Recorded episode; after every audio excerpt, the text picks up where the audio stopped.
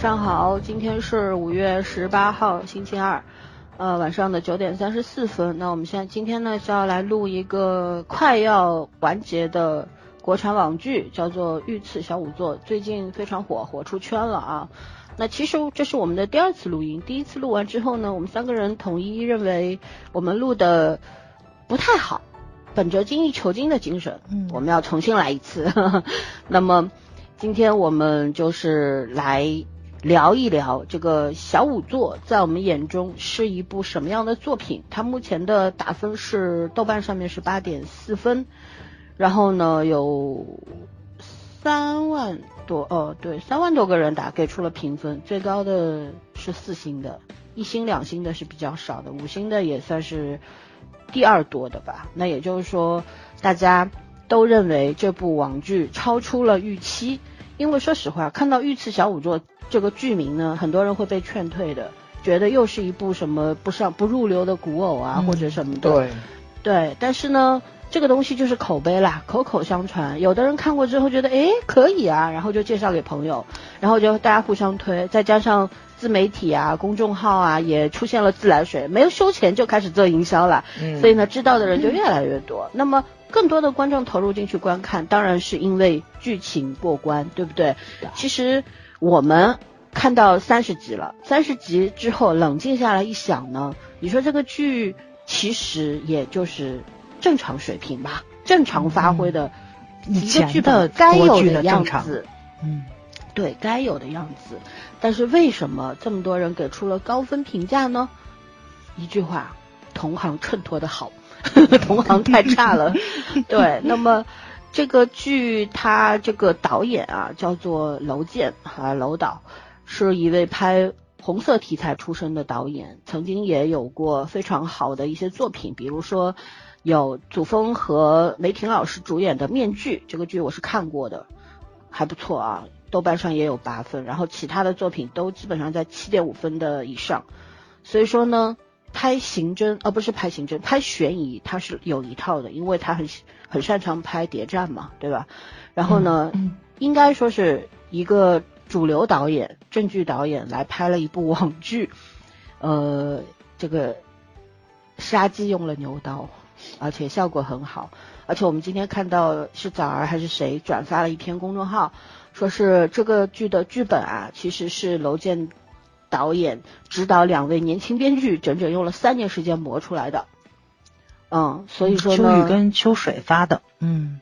啊，就是嗯。这就是我们秋雨现在看同学。到的嗯。样子啊，就是编剧呢，就是一位是清闲丫头，是这个小说的原作者，还有一位叫钱小白，也是一位专业的编剧，而且这两位编剧是跟组的，整整整个拍摄过程都是跟组的，啊，很棒。所以怎么说呢？我觉得能够跟组，能够随时跟导演沟通，跟演员沟通，随时调整细节，这是一个很棒的事情。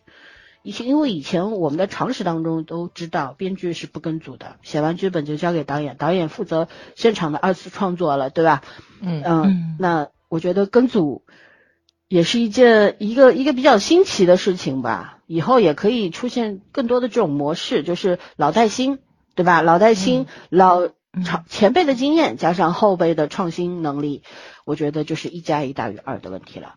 OK，那我们这个剧的，嗯，这个剧的嗯女主楚楚是由苏晓彤饰演的。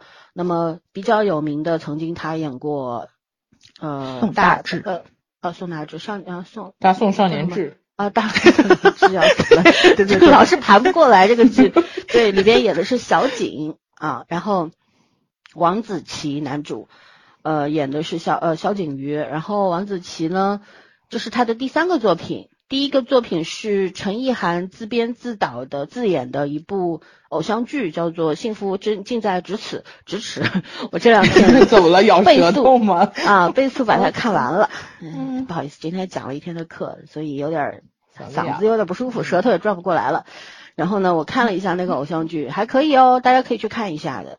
然后王子奇，王子奇的现代装也过得去，还是比古装帅一点的啊、对，男分男二，对男二 杨元东大家比较有印象的是他演过《全职高手》里面的莫凡，就是被叶修虐过无数次的莫凡啊。呃，然后女主呃女二叫赵瑶珂，是一位爱豆出身的。然后我们早儿非常喜欢的小小锦鲤的这个扮演者叫王延新，嗯，还有我必须要提一下的就是饰演秦鸾秦公公的叫穆怀虎老师啊，也是演技太好了。嗯。还有就是我们饰演小景瑜妈妈的呃这个师。西平公主嗯。史兰雅老嗯师啊，饰演那个锦呃出来了。锦锦艺妈妈的田玲老师，这些都是嗯。曾经的大女主啊。啊，如今都嗯。是在网剧里边做配角了，嗯，都是黄金配角。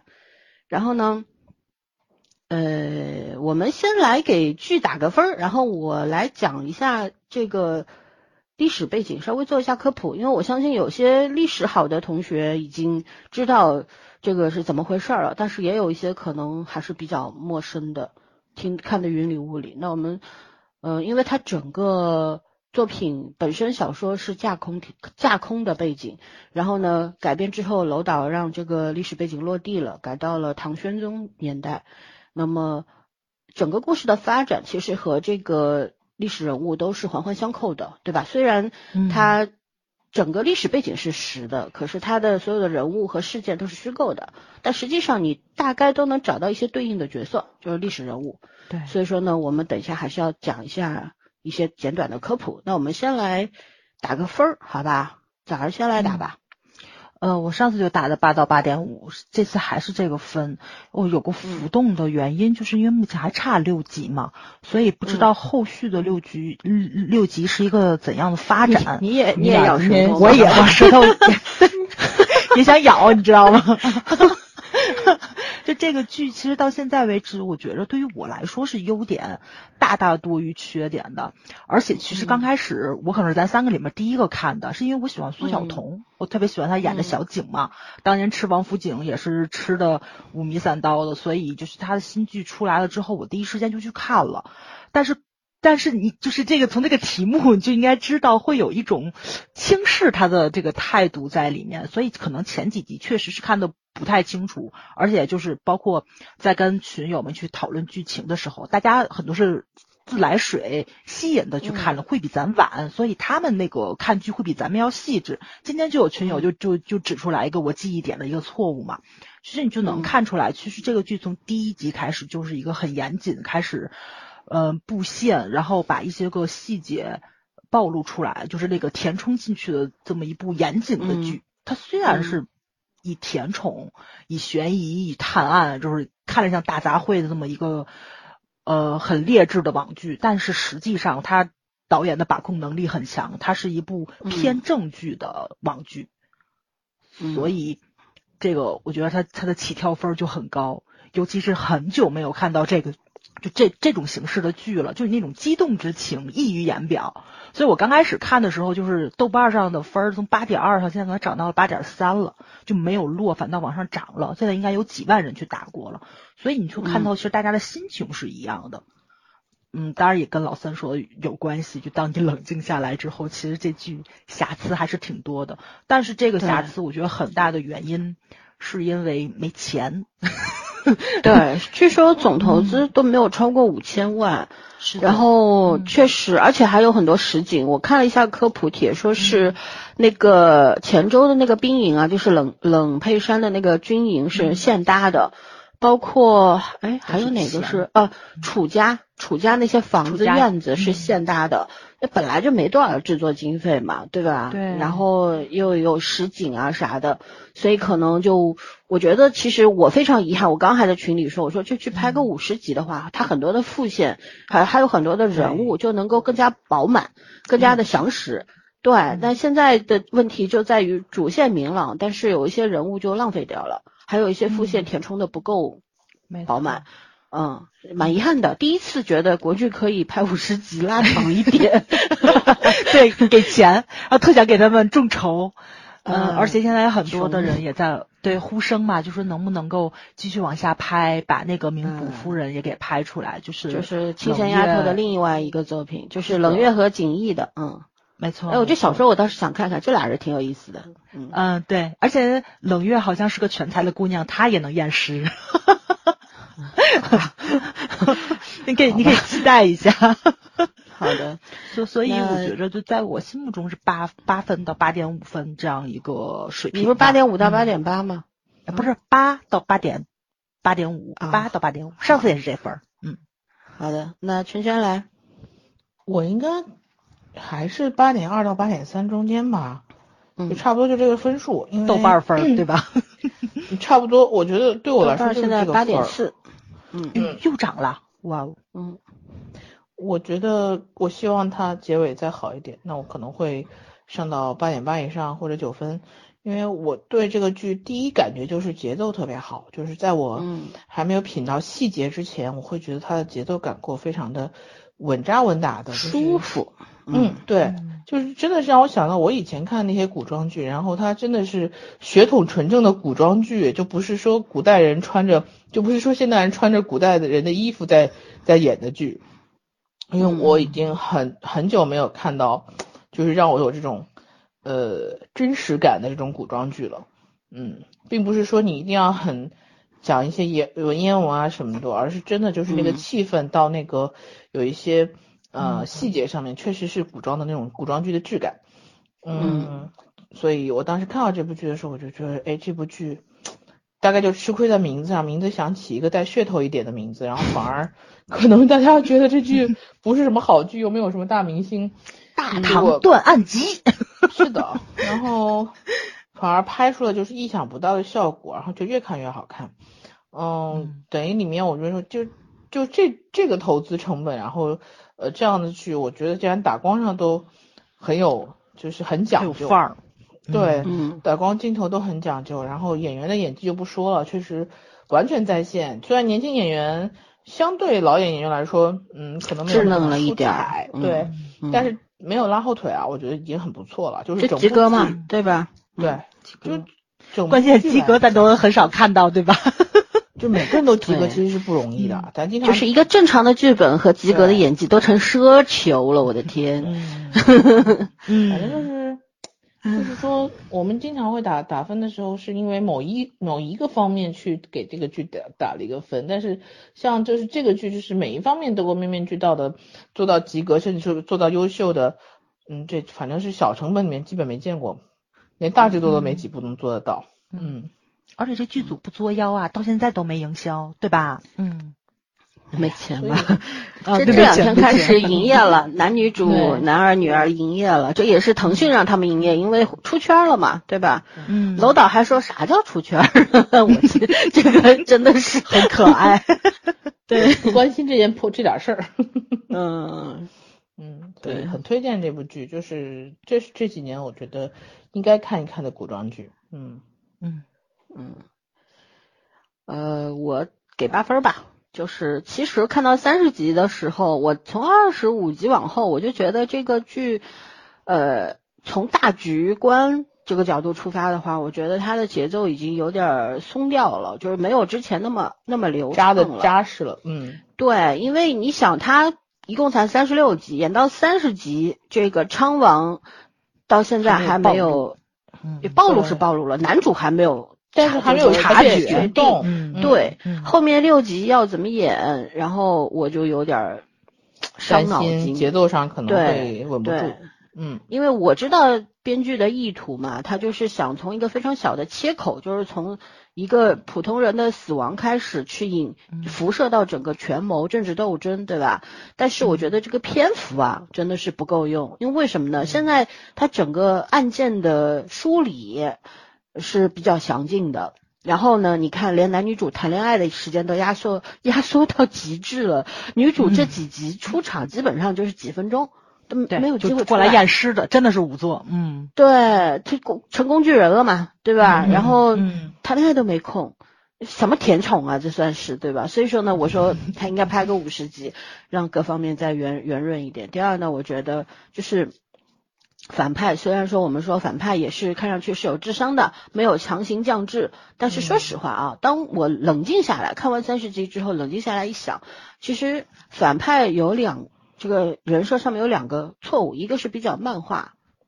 嗯还有一个是比较模式化，对吧？就是你想秦鸾，嗯、应该是对应的因为宣宗年代嘛，对应的应该是马元志，这个扶宣宗上台的大大太监，嗯、三代大宦官嘛，对吧？然后三朝大宦官，然后你看他手下没有一个能用的人，然后这公公 他的标志性形象就是贴胡子，然后还有一句口头禅，什么去你奶奶的腿就没有了，对吧？那他是凭什么宣宗看到他都害怕嘞？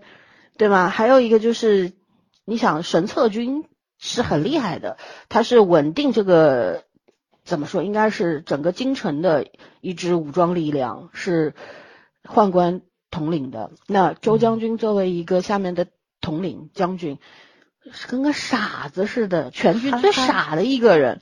对他就很标签化，我觉得这个人物很扁平。然后昌王呢，你想想看，他虽然老奸巨猾啊，这个卧薪尝胆，然后蛰伏了这么多年，可是我觉得目目前来说，给我所有交代到的昌王的这个线索，包括他到底有多么的老谋深算什么的，那个量不够，还是略显单薄。我到三十集还没有看出他到底牛逼在哪里。对，嗯，对，然后我就觉得他反啥呀？他拿什么反？一没有军队，二没有人，也没有像那，个什么刘备的感觉，就是什么都不是，就是凭了一个血统。可是他缺了个诸葛亮啊，对不对？啊、所以说呢，就让我觉得，嗯，反派其实还是比较标签化的，这点蛮遗憾的，还是集数的问题。其实我觉得还有一个就是。可能是编剧年轻经验的问题吧。虽然导演有指导他们，但是导演教的更多的是技术理论方面的东西，比方整个架构啊等等啊。但细节填充还是要编剧自己来的。那我觉得编剧可能也会有顾此失彼的时候，或者说他们经过全盘的考虑，三年出一个作品肯定是反复的复盘过的，那么就有取舍嘛，取了最重要的部分，然后把另外一些部分给压缩掉了。那这点其实还是蛮遗憾的。希望以后这些编剧和导演能够再合作，有一个比较大的这个投资进去，让他们做出更优秀的作品来吧，嗯，对？吧？嗯，对有点遗憾，嗯，对但，是总体来我想说说，还是很惊喜了。嗯，对，我想给八分的，八分对我来说国剧就是高分，对吧？对然后我觉得有一个优点是必须要说的，这个萧萧景瑜的人设完美，他嗯让我最惊喜的一点是，他避开了所有女性看待男性的嗯那种槽点，对吧？是只要能不想看到的所有不想看到的东西，萧景瑜都没有都没有。但这个也是个双刃剑，你可以讲好听了，说是就是是一个人设的天花板，是一个很好的范例。但是讲难听一点的话，就是投其所好，就是因为观众女观众才是主流收视群体嘛，对，尤其是网剧都是年轻女观众，我们也算算是年纪大的了在里面，然后就就是。摸准了女观众的心理，就像文森佐一样的，就做出其实我了一个觉着完美驸马比他要完美。呃，那也不是，我觉得驸马不完美，因为驸马被困泉州这么多年，给家里通信都没有，让公主她明明跟去嘛。嗯，，对，不是出不去，送个信的机会是有的呀，不可能没有呀。楚家人总有机会帮他送个信，他以他的聪明才智，这件事情是可以解决的。但是他要的不是说解决解决个人问题，他要的是翻案，要把这个整个事情给翻过来。所以，就你说他什么缺点？我觉得如果一个男人，嗯、对家庭没有保护的话，那就嗯，对吧？所以就、呃 不能算完美。对，驸马是可歌可泣。对，所以 OK 吧，就是就是八分这个样子，我觉得呃其实是可以再往高了跑的，有点可惜。对，然后我简短讲一下这个呃历史背景吧，因为这里面讲的是唐玄宗嘛，唐玄宗他在位的时候年号叫做大中，那么史学家就以大中之治称之，就是说什么什么意思呢？就是说呃，将大中之治比作汉朝的文景之治，就是说说将大宣、呃唐玄宗啊，以及和和唐太宗和汉文帝一样，觉得他都是明君嘛。但是呢，《新唐书》和《剑桥中国史》的隋唐卷啊，我查过资料的，说是欧阳修给唐玄宗的评价就是小太宗。那理解小太宗这个称号，你就是必须要带入到当时的那个历史情境当中去。唐太宗唐高宗对吧？创业容易啊，打下江山，但是那个时候所有的制度还没有完整，所有东西都是新起的，百废待兴。但是创业容易，但守业难。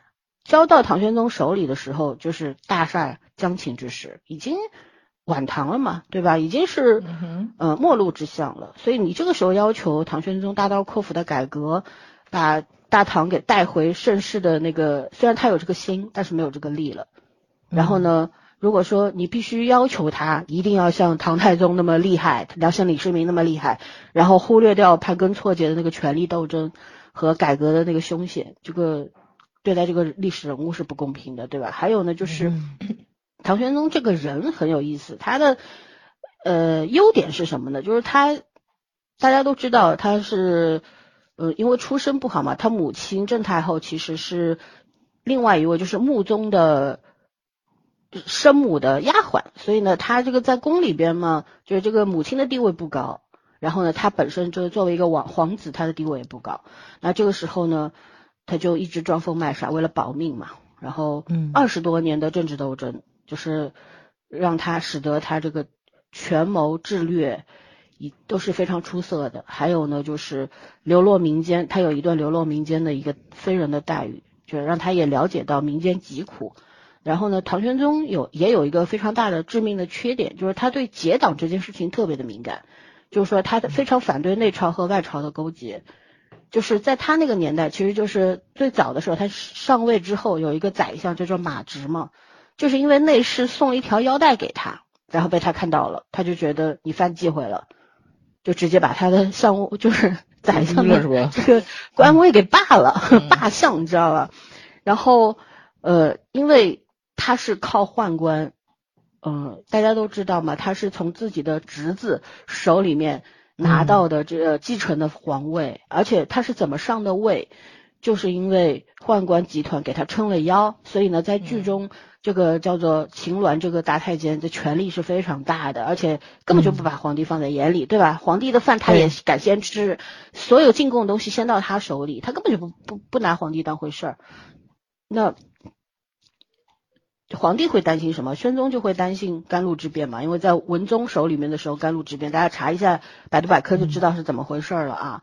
然后到了武宗手里面呢，其实武宗已经打压这个官宦呃宦官集团，已经是已经是非常的给力了，呃，但是呢也没有彻底的给他们给解决掉。那么到了宣宗手里呢，宦官又壮大了，所以说呢，他这个人。嗯，虽然内心就是很反对这些内外勾结，很提防。你看在剧中他他说的有一段台词嘛，他就说啊，我这个呃宦官这个集团在我手里面已经是怎么说呢，末路狂花的意思了，对吧？就是也没有以前那么的势力盛大了啊，怎样怎样？其实历史上不是的，历史上他在这一方面他是利用就是重臣啊，然后利用藩镇啊这些节度使啊什么的，跟宦官三方。制衡嘛，内斗嘛，斗来斗去，他这个江山江山才算是比较稳的啊。然后很多时候，这个宣宗对人的这个判断是非常的主观的，就是很容易误判。他有时候觉得，他就他的手下的官员是没有安全感的，就有不能行差踏错一步，一步走错，嗯，明天就不要不要当官了，官服都给你脱了，可能命都没有了，就就很神奇。就是说，所以历史上对他的评价就是说，宣宗朝是没有名臣的。啊，只有庸相，没有名臣啊。然后呢，他还有一个很恐怖的能力，叫做自律程度惊人。就他对自己是非常狠的，就是这也是有历史记录的。就是说，他有一次沉迷一个美女啊，很多天，就突然醒悟了，怕杨贵妃 在世，你知道吧？他就想把这个美女给处置了。那当时大太监就说，要不就送出去吧。然后他说送出去呢，我还会留有念想的，就赐他一杯毒酒吧，就把自己的宠妃给弄死了。嗯啊，也是蛮狠的一个人吧。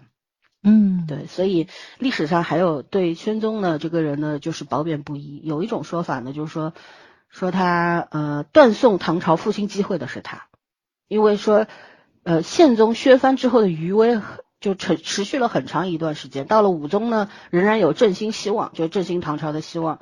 嗯，可是呢，到了宣宗手里面，因为他又重塑了这个宦官的地位之后呢，嗯那就等于说是他的政治属就政权性质导致他在他手里面的权力其实是不稳固的。虽然他为这个这个他在任的这一一一几十年里边是非常的尽力的，好像也出现了一个比较好的一个呃回光返照的这么一个机会，但实际上嗯。已经是没有用了。嗯，还有一种说法呢，就是说安史之乱之后啊，唐朝皇帝对郭子仪呀等等这些将领的猜忌，导致了唐朝未能彻底的消灭安史之乱的余孽嘛，然后就开始了中央与地方割据军阀的长期拉锯战，一直到唐朝唐朝灭亡。所以呢，长期的拉锯战中极大的消耗了中央的财政实力，嗯，而且呢，中央和将领、地方军阀离心离德，互相不信任，所以呢，中央的威严和信任就消消失殆尽。以以后呃，已经多次有地方军阀称王称帝，也就是说在，哪怕李世民这时候活过来，啊、大唐也是要灭亡的，所以嗯宣宗也是无能为力。嗯。对，所以说呢，嗯，再说宣宗之前，像穆宗就是他哥，还有敬宗，天天就是玩儿，不干好事儿。然后文宗呢，因为出了那个甘露之变嘛，又是呃，所有的有能耐的当时的那些文臣武将都死光了，嗯，对吧，死光了，没有了。然后到了武宗，就是刷新了吏治啊，灭佛征增税，还有驱除这种藩嗯，就是外敌，然后镇压藩镇的这个功绩。所以呢，武宗也是后来对他的一种很比较高的一种评价嘛。但是呢，到了我们的宣宗手里面呢，他就因因为处在一个权力的漩涡里边，所以呢，就是没有什么大的自。保。对嗯，所以为什么要讲这一段科普呢？其实就是想要说一下，我们电视剧里面其实也出现了这些所有的官员。你看秦鸾，我们可以对应马元志，然后像景致，我不知道去对应哪个大员，但是肯定是就景阁老这个人，肯定在宣宗年代肯定朝也是有中这么一势力，对这么一个老狐狸的嗯，存在的，对吧？所以呢，你看嗯宣宗天天坐在他的江山这个 沙盘面前，天天嗯一个人在那边摆弄他的江山。可是实际上，你看我们看到他手里没有什么大权，对吧？他要去嗯呃，也没有我我觉得就是说，在这个电视剧里还是比较客观的去展现了宣宗这个人的特质。然后呢，通过我们现在做的这一个科普，大大大家心里面可能也会比较明确，就是说为什么秦鸾这个他在皇宫里的地位这么的高，为什么神策军又是怎么样的一个存在，为什么皇帝看到秦鸾是忌讳的，然后呢又也会知道啊当时的这个里边的这些大臣们到底是什么样的一个作用和什么样的一个地位，对吧？包括像萧景玉。应该我是没有找到对应的历史人物的，应该也、嗯也算是一个原创人物吧，就是小说的原创人物啊。包括萧景离是小说中是没有的，是电视剧的原创人物。嗯，还有像冷佩珊这些，也是对应到当时的某个节度使吧，但是也是这个冷佩珊这个人是不存在的，对吧？只是有这么一个历史人物可以对照这样子的。嗯，所以就是大事不虚，小事不实嘛，这么一个写作的这么虚虚一个实实的 故事。对，这么我那天听一个特搞笑。说冷佩珊是谁？贵州省省委书记。嗯，这个解释通俗易懂。是的，是的。嗯其实宣宗之后，就是真的唐唐朝基本上就走到了尽头了嘛，对吧？他，唉，怎么说呢？我我也是看到一段解释，蛮有意思，在这里讲一下，就是说宣宗临终的时候就布局嘛，因为他自己觉得自己特别的会算计，然后呢，但是没想到他他这个算计呢就彻底的崩盘了。他当时病重的时候就呃把自己的最宠爱的那个儿子李兹托付给了最听话的呃枢密使王圭王圭长还是王圭长，然后马公如以及王居方就三个人呢假传圣旨，把最最有力的神策军护卫中尉王宗实撵出中央，企图吞并拥拥拥立自宫，你知道吗？然后王宗实一开始还是乖乖奉诏的，可但是呢，到后面他就觉得好像这个事情不太对了，然后王宗实的一个手下就跟他说：“说你应该去见见皇帝本人，再做出决定，是不是应该听这个呃这个诏呃命令是吧？嗯，这个这个这个命令。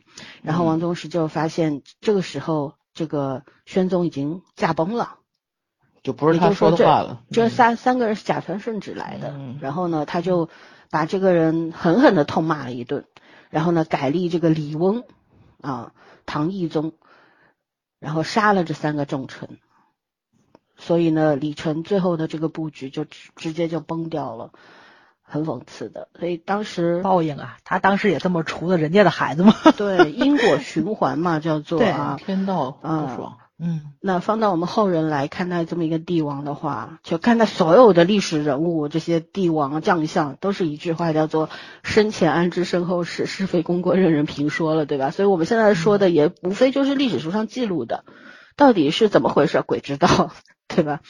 嗯，那呃，科普就到这个地方，然后再多讲几句仵作。仵作是什么？它不是现在的法医，很多人把仵作和法医对照起来了，其实。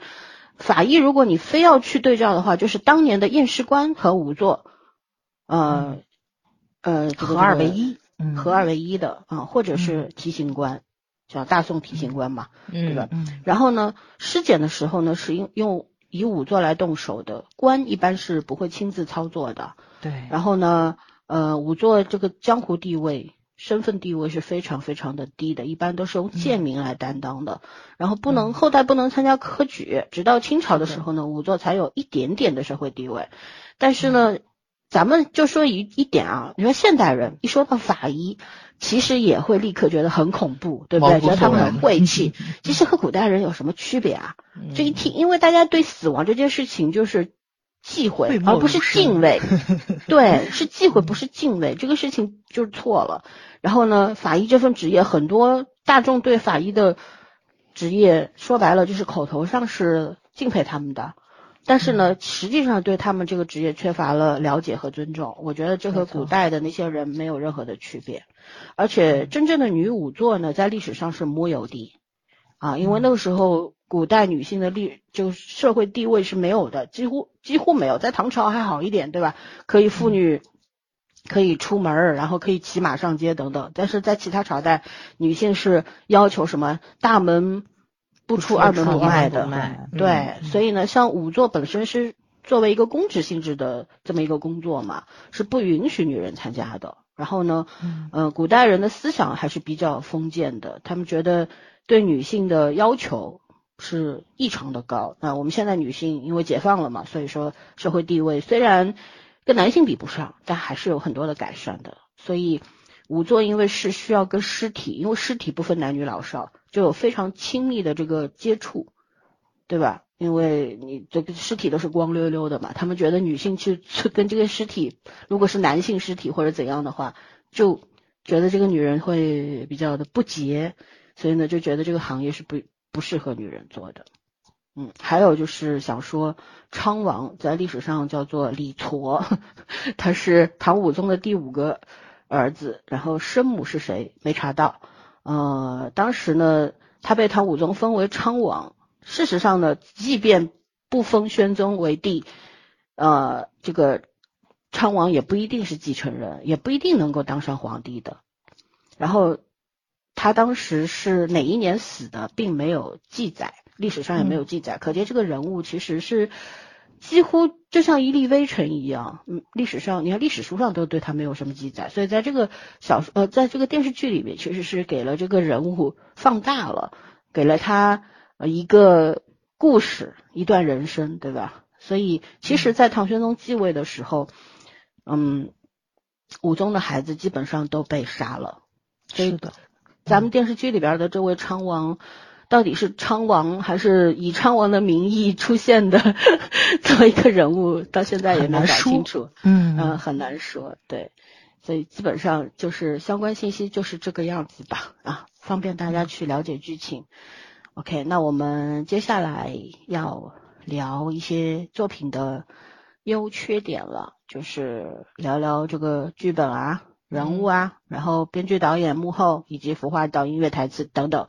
那我们早上先来说吧，你挑几个点来说。嗯嗯，说人物吧，我觉得我就不嗯说小金鱼了，因为我觉得嗯网上对他的溢美之词实在是太多了。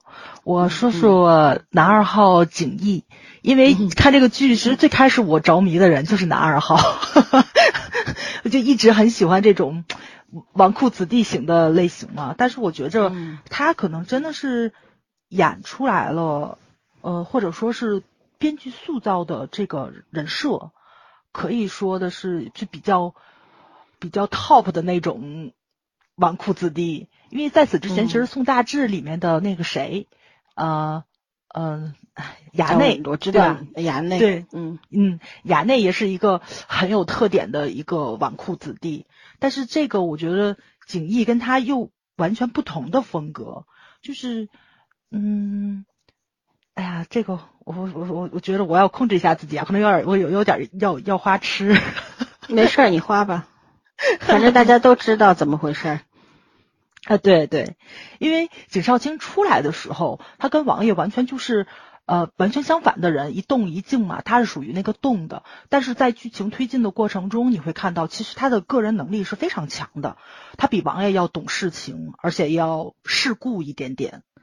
但是他身上那种忠义良善的东西吧，是始终在他身上出现是就很闪光的。尤其是他第一面，其实是他先见的女主，就是按照咱们看的那个言情剧的定律，那么他其实应该是一个言情剧的男主，对他应该是一个男主的身份出来，但是很可惜，呃，景逸小同学看到这个有人策马奔腾，第一反应就是被人人流给冲开了嘛，没有第一时间去救女主，女主呢也是被王爱身边的那个吴江给救了，就这也是很反传统的，就是男主角其实在第一集是没怎么出场的，主要是配角里面去出来的，但是你是能够看到景逸作为一个大理寺的少卿，他他没有骑马出门，他是在大街上溜达的，然后咱也不知道，就他这个是提笼架鸟搓核桃，自己在感感感受那个正常生活呀，还是说他就是就有点微服私访出来探查民意的那个感觉似的？但是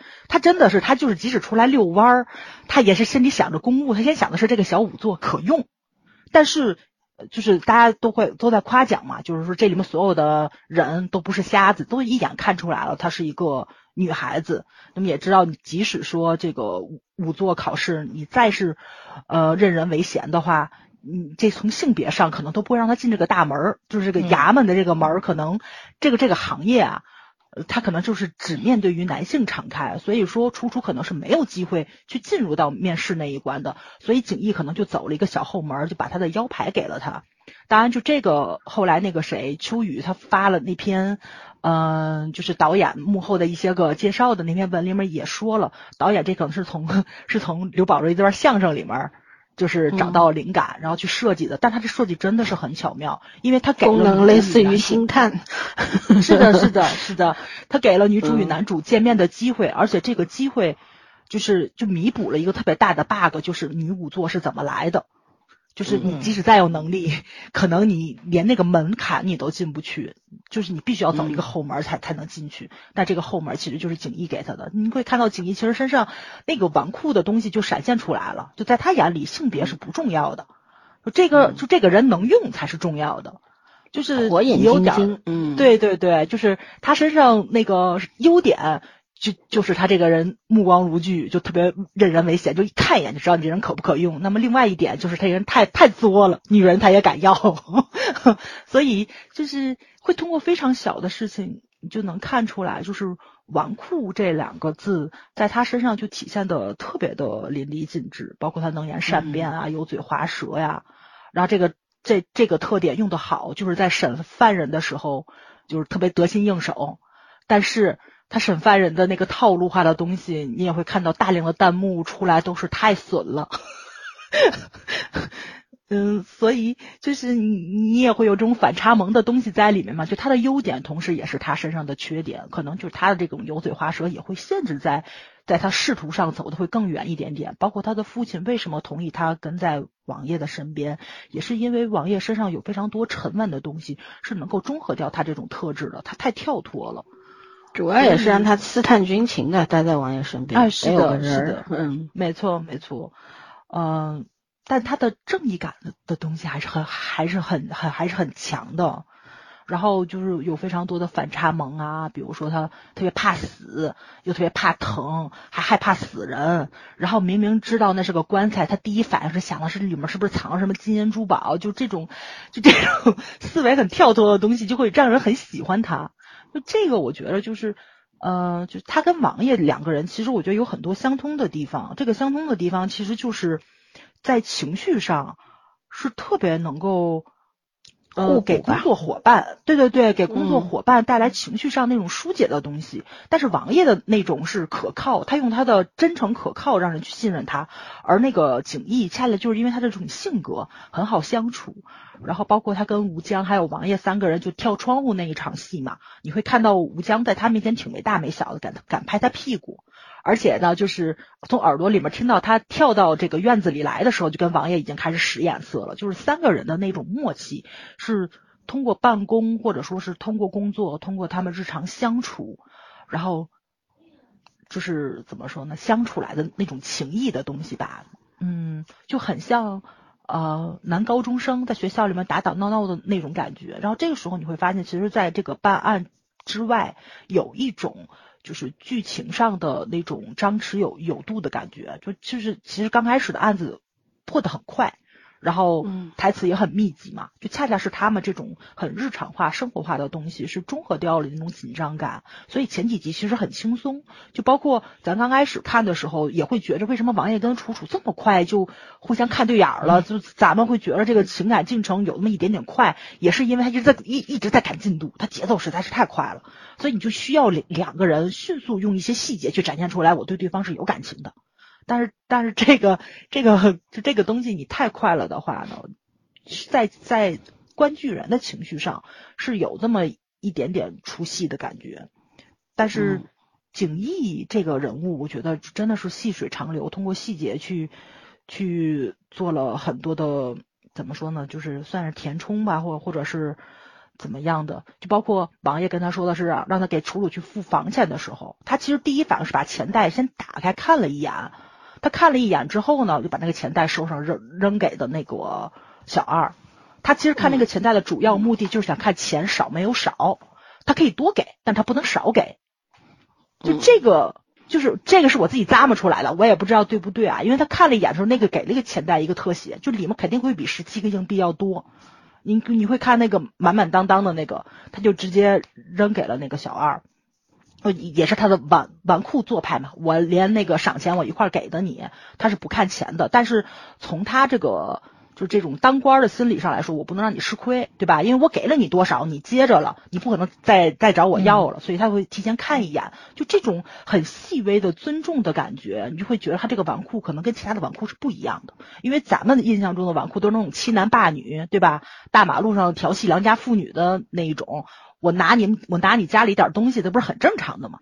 但是他可能连一个铜板都不想少给他，就这种很细节的东西，是让你觉得特别特别的舒服，而且欺负人嘛，对吧？欺负人，而且不也不一定是关怀底层人民，就是不欺负你，就不欺负你，对，就是而且感感觉得出来，他不喜欢那个小二，嗯，但是我也不欺负你，不会在钱上去难为你，包括在这个斗茶宴上的时候，就是。王爷跟皇上可能又对上了，就是说他那个斗茶的那个器具其实是 验尸的一个工具，就那个时候就场面一度很尴尬嘛。然后你我我觉得就是导演那个镜头其实是非常好的，他给了所有的配角表情都拍进去了，然后还给了景逸一个大特写，就是景逸就是那种哎呀就知道我这个场合我不该说话，别说了，对对对，那种对，但是我还是得喊，他就喊了一句王爷，但是没有人理他。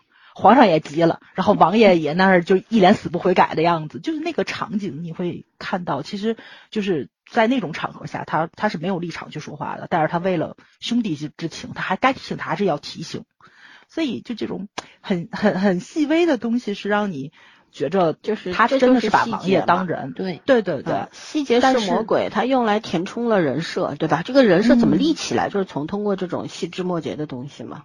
没错，包括后来就是他跟王爷的对话，嗯，也体现出来了，就是明明是他把案子没有在规定时间内办好的，就是严严明是严明的那个案子吧，嗯，嗯，对严明的那个案子，然后呢，王爷替他背了锅，就把他调开了，自己去找的皇上，然后领的罚，然后他回来，他当时不就说了吗？说我爸打我这么多顿都不及你这一下子，就是那种对兄弟的那种愧疚或者信任吧，对交织在一起，去你看他们兄弟情，就到这么多年就是牢不可破，其实是真的有很大的原因，是因为两个人其实都在为对方着为对方着想，对他们的性格造成了他们做出的选择，而他们做出的选择又让他们的感情会更进一步。然后，嗯，反正我就是特别喜欢那个谁，特别喜欢景逸这个角色，而且他全场其实，在王爷面前都很没大没小，但是在楚楚家，他穿着官服给王爷行了一个大礼，而且说话也怪声怪调的，其实就是给王爷去摆排场嘛，对吧？就是那种我名正言顺的把这个尸体拉走，但是这个就这个声势浩大，我得给王爷做出来。因为当时看到那个谁，那个小金鱼，看他的那个表情，哎呀，就那个宠溺的笑啊，我觉得不站他们俩 CP 都都亏这个表情。你们这种到处磕 CP 的人，对，是的。而且，其实他所有的东西都是有呼应的，包括他后来跟踪小金鱼的时候，然后小金鱼就是误误误会他嘛，误会他，他跟他爸爸要对楚楚不利的时候，甚至于误会他，两个人吵起来的时候，说开了。当时景逸说的是那个，嗯，说的是，其实跟踪你是很大原因是知道你你怎么样，就是你遇上了不会让我去冒险对，你不会嗯让我去冒险。然后呢，到后来的话，就是就是这个，其实这个话题已经过去了。但是很多很多集以后，然后两个人再次去谈心的时候，然后小金鱼也说出了自己的心声。嗯我为什么不让你去冒险？因为我也有私心。我这个私心就是，如果我出了什么事情，只有你这张嘴才能够拉得住我妈妈跟我哥哥。嗯哇塞！就当时就是他所有兄弟两个人的对话，其实都是递进的。就是当王爷说出来，他把自己的身后事交给景逸的时候，你会看到他们的兄弟情其实一步一步也是在往前走的。然后你就也会明白为什么景逸这样一个跳脱的人，然后他喜欢冷月，是因为他跟冷月其实有同样的志向，他们都很不喜欢朝堂上的这些个就是尔虞我诈。他虽然是一个跟他爸爸一样是一个小狐狸式的人物，他什么都看得很明白，就是谁有什么歪心思，他一眼就能变黄。但是他不喜欢这个环境，所以我一直觉得他跟冷月可能最后要一起去江湖上流浪，因为两个人都是那种很干净的。就是很向往自由的那种人，但是他为什么愿意待在小金鱼的身边，也是因为他觉得这个环境他不能让他的兄弟自己陷在里面，就这种，哎呀，不刻一波不，不知道说什么好。是是是是是是是，可不动但是但但是我觉着。但是我觉得他跟冷月的感情，我也特别特别的喜欢，而且就是真的是不给冷月任何的压力。就我说的嘛，他是那种情绪管理超强的一个人，我就觉着就是只有他这种人才能够把冷月的心抓住了，他一一点点的压力都不给冷月。我觉得这跟王爷跟那个谁跟那个楚楚感觉差不多，但是王爷是以退为进的把楚楚拉进了自己的陷阱，而。景逸就是那种姜太公钓鱼，愿者上钩的感觉，就是我完全我不给你压力，我不以得到你为目的的接近你，是就就用这种方式让楚楚对他就完全抵抗不了魅力。我我觉得有一个细节特别好，就是楚楚已经感觉出来自己对他不太一样了，然后就问他，你说咱们两个是什么关系？他当时不就说了句姐妹嘛，然后然后王爷就马上进来了，说正事儿，然后。关键 特别逗的是，两个人给王爷行礼嘛，嗯。他随着冷月也行了一个女人的礼，然后也也怪声怪调喊了一声王爷，就是就很女性化那种，就就那一幕你们一定要去看，我当时都笑喷了，我就记得特别清楚，就他可能就是这个话题还接着刚刚跟冷月说的姐妹那个话题，嗯。所以他王爷来了，他也行了一个女女士的那个蹲礼，呃，就就真的很可爱，很可爱。啊。不喜欢的都有点亏，所以我觉得这个编剧还是真的很厉害的，就是他真的是通过所有的细节，逻辑上非常通顺，就是景逸从头到尾都是个纨绔，不正经，但是这个人身上其实是有非常多的闪光点的，甚至于他其实就是王爷的一个代言人、翻译机、同声传译。王爷说了好多诗词歌赋的东西，都是他在翻译。其实你能看到这个人真的没少读书，他真的不是一个纨绔，他其实家但是他就不喜欢走仕途。家教很好，嗯，家教非常好，对对，他就不喜欢走仕途，而他就喜欢跟那那些个就是呃不不看重阶级观念的人在一起玩儿，因为他当时给楚楚他们在说那个愉快，对吧？就是那个诗句什么时候，他就用三个字就说了，好的很。简直是，简直是绝了！当时我就觉得弹幕都在说嘛，信达雅他做到了。OK，我这个彩虹屁吹完了，嗯。给了你十多分钟让你花痴，够意思吧？是是过瘾了，过瘾了。行，那没有其他方面要夸的吗？你自己出的题，然后这么长，你就说一个男男二就结了。哎，对我也要夸夸一下这个剧，就是咱们以前去看这个叫什么来霸总文，对吧？霸总剧或这种身居高位的王爷呀、什么什么霸什么霸道王爷爱上我，就类似于这种。我真说句实在话，这个剧才叫做才叫做仓廪实而知礼节。咱们以前看的那些剧都叫保暖思淫欲，我没说错吧？没错，没错。对吧？对他真的做到了礼节上，会让你觉得这帮人是出身贵族、出身贵胄、身份贵重、人品端方的人，会让你觉得贵在哪就是儿？你会你对会有说服力嘛？对吧？没错，没错，对，嗯，好吧，对我说完了，嗯，就像呃前面我们群里在说霸总，其实很多的霸总，所谓的，比方到了第二代、第三代的总裁了，那应该都是可能你第一代是原始积累的时候非常残酷，但是到第二、第三代也会注重德行的这个教养啊，嗯然后还有就是学识上面的培育啊等等啊，然后你霸总学了点啥？就学了个神经病，别的没学会，嗯那你怎么显示出来你们家？很有钱呢，我觉得到了你这一代还是个暴发户形象，所以呢，就是很多就是我同很同意早上说的，就是你要怎么去刻画一个身份高贵的人，那应该是从他的言行举止，对吧？对，逐一去体现的，而不是只是给他设立一个背景就可以了。他是个王爷，没了；嗯他是个王爷，爱上了女武则，没了，那就没有意思了，对吧？嗯。嗯，OK，那我们来圈圈继续，你有要夸的吗？有花痴吗？我应该不会。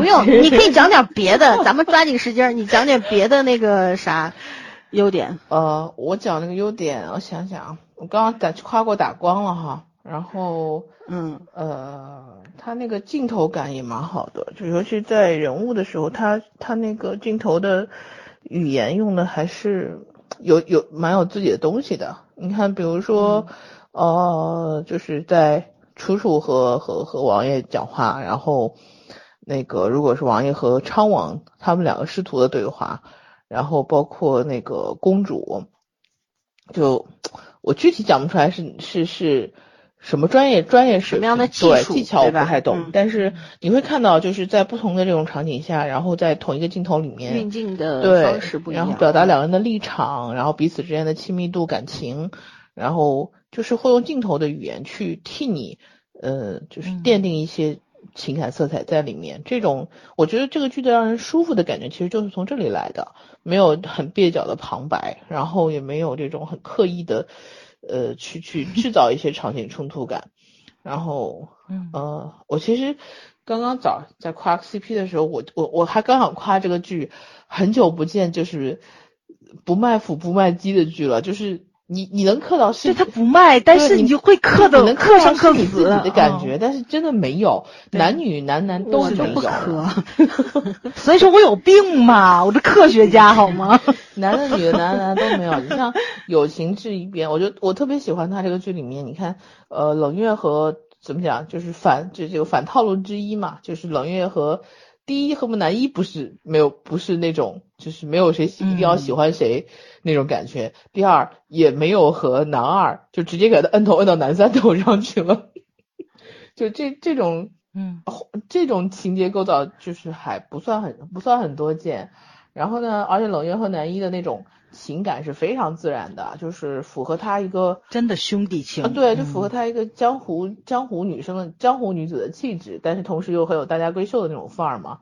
我真的印象特别深刻。然后那个王爷他去干嘛？他说呃去就干嘛就干嘛。他说反正我也不知道你要我干嘛，但是你也没坑过我。我对这这句台词印象特别深刻，就是这种是永远是我老大。对嗯，你是我兄弟，然后就是就是这种信任是不需要而要，且冷月比他们都大，冷月好像比他们都大，嗯不需要，她其实是个大姐姐对，是不需要讲是为因为所以的，反正就是我信你就好，你也信我就好，所以我就觉得这个特别好。然后这里面就本来公主也是让冷月去看着楚楚的，结果到最后冷月跟楚楚站在一起，我觉得这里面就是反套路那些东西我都很喜欢，然后包括驸马那个设定。那个情节，其实我一度以为就是驸马一直不露脸，我想着可能是他编了个大局，最后能够大大团圆嘛。那没想到就真的就就是一个线索，道者。就成了一个、嗯对，成了一个这个故事起承转合的一个关键人，但是在中途就彻底交代了命运，是以怎么讲，这这叫以身殉国吧，也算是有点夸张，但差不多是这个意思。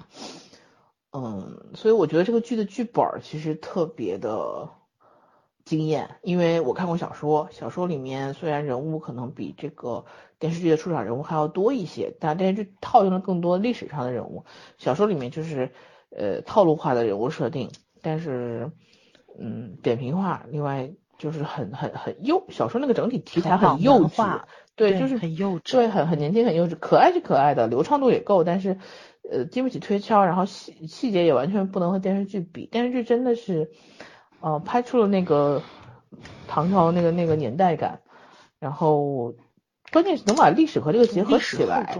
对啊，历史还嗯能和剧情结合起来，我觉得起码大家都很用心，整个制作班底都很用心。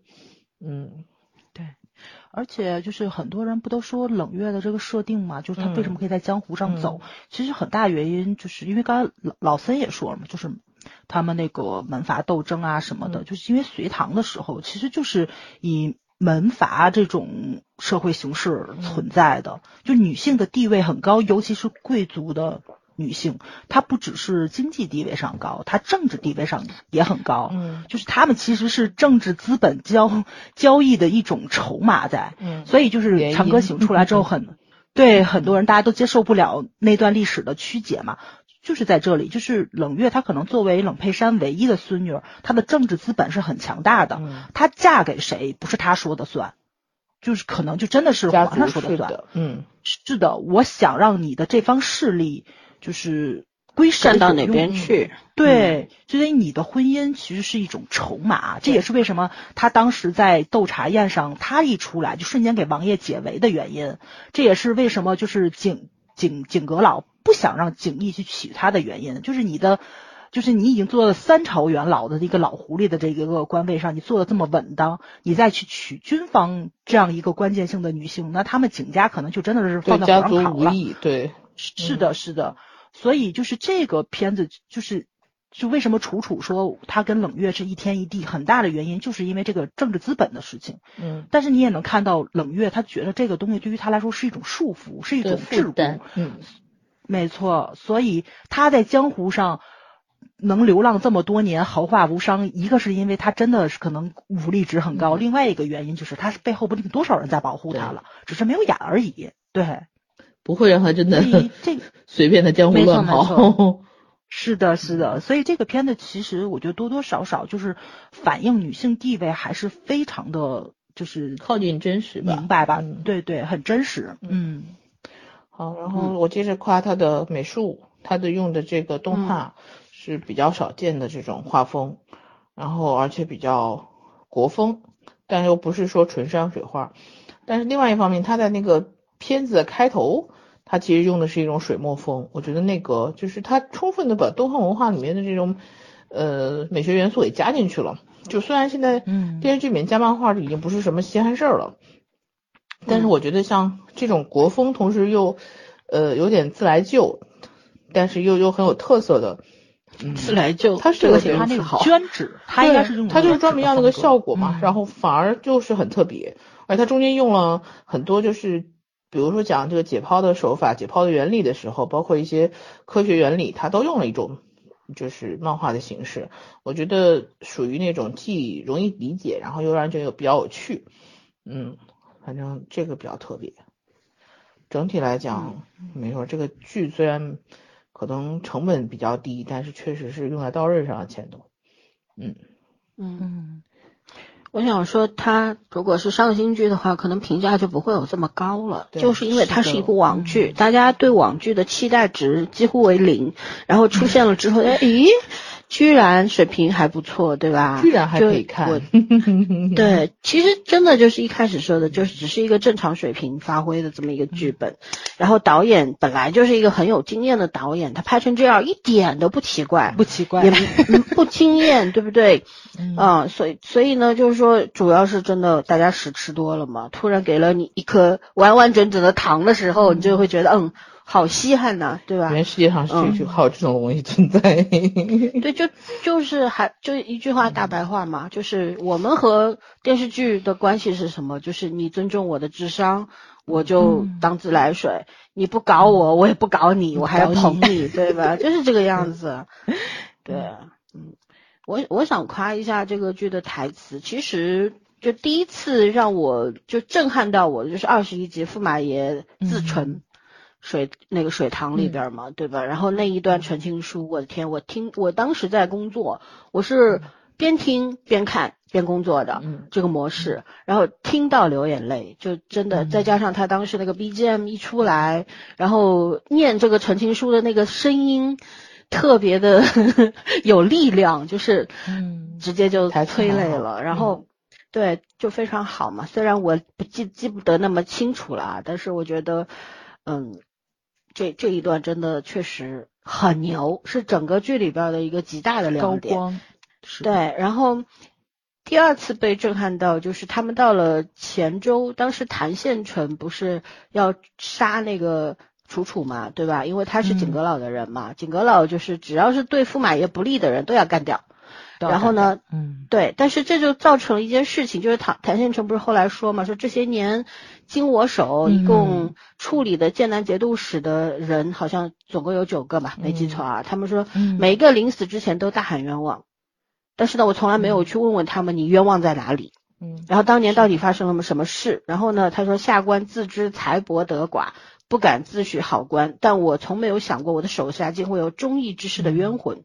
然后日后无论朝廷如何处置，下官毫无怨言。我就觉得这也是一个忠臣，就是他不仅仅忠于这个呃皇帝，对吧？也忠于这个景阁老，他的对他来说是一个贵人、恩人嘛，恩师。嗯所以说呢，就是就是他比较坦荡的一点，他他知道事情到这一步杀错人了，嗯，对吧？杀错人了，杀了是忠义之士，对，本来如果当时可能，如果他不杀这些人，稍微问多问一句的话，可能驸马爷就不会死了，这事儿嗯早就就不一样，就翻盘了。所以他在这个里边承受了非常大的这种自我谴责在里边。就这这段台词是有震到我的，还有一段就是当时那个在。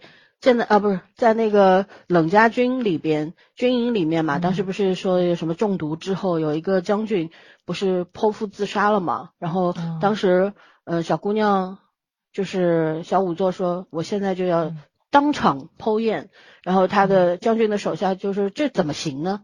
对吧？这个事情是不可以的。然后王嗯小呃王爷有也说了，就是王爷的意思就是他我们现在是在工作，你不要不要来阻挠什么的。嗯但是呃，楚楚说的是说冷将军，嗯、他跟呃他跟冷将军说的，不是王爷阻止，嗯是冷佩珊说的。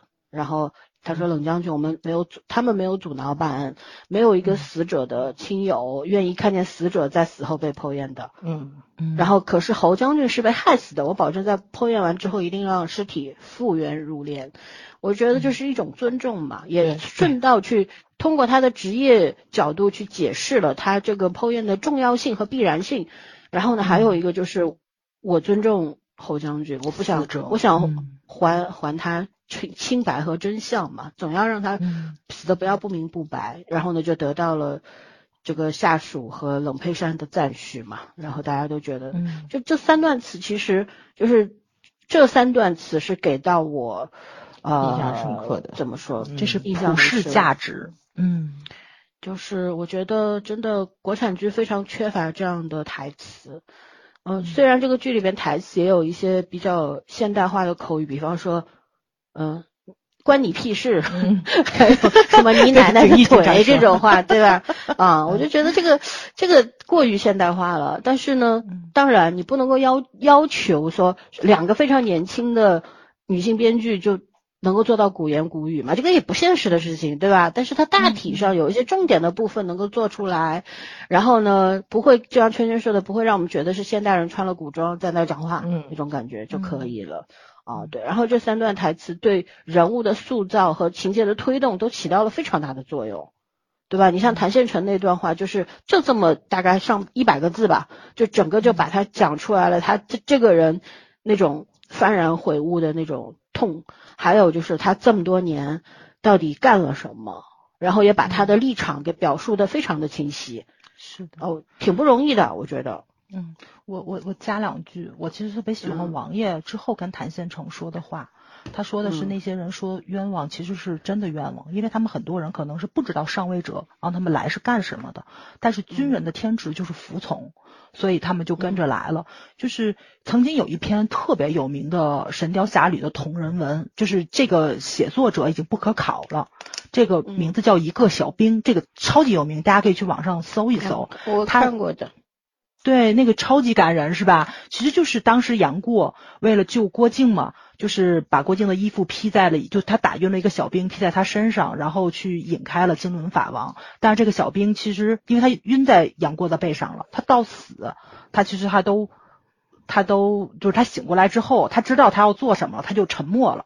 他就是就是知道自己可能就是要死在金轮法王的手上，然后就嗯其实在讲这个小兵他的人生经历啊什么的，就是一个小人物在战争里面，就是从不得已被捉毒、被被被捉到，然后到他自己自愿以殉道者的身份去，就是替他心目中的英雄去赴死，这这一段心路历程写的其实是真的是底层人民在战争里面所面临的一个怎么说呢，就是很很悲惨的一个遭遇吧。就这个嗯剧其实也讲了，但是他是借王爷的嘴里说出来的。我觉得作为一个上位者，他最先体恤到的是。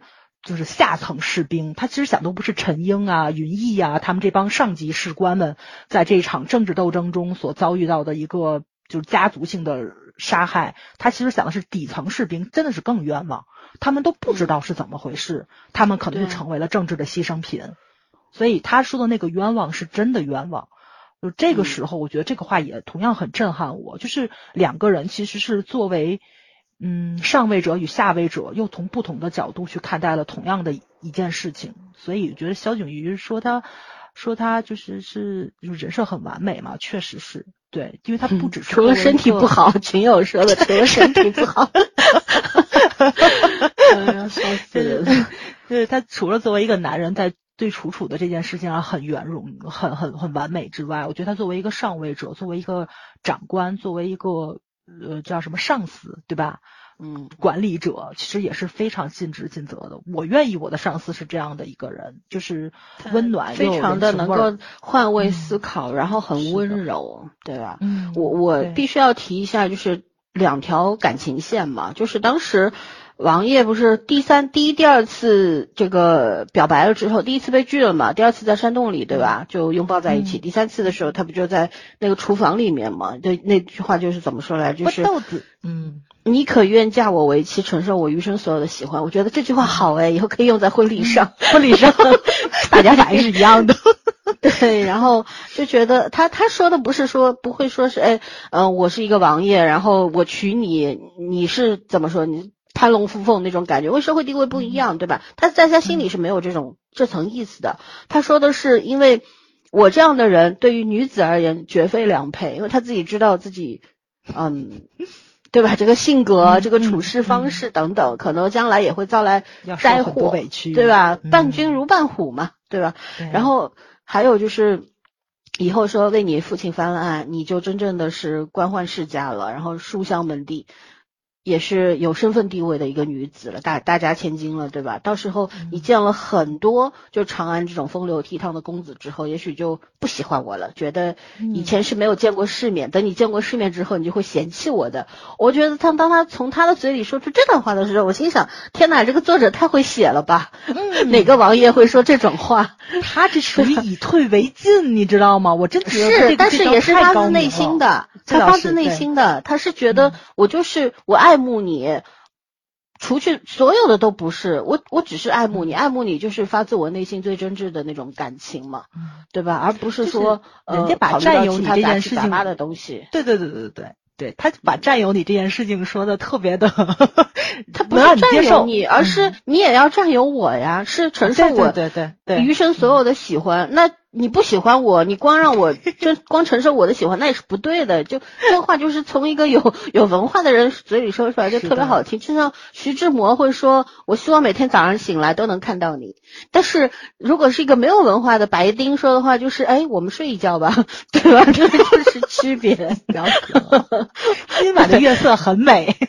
嗯，对。然后还有就是景逸对冷月说的嘛，在屋顶上，就是你。一口酒，一口肉，然后打我一顿，你就会开心了。我觉得这是我听过最好的情话了。就是你，你了解这个人，你知道这个人是什么样子的，你知道他不开心的时候最想干什么，那我就陪你干什么。你疯，我陪你疯，对吧？我觉得这这这个很棒啊！真的，这两女作者绝对很会，很会，对，嗯，特别会，对。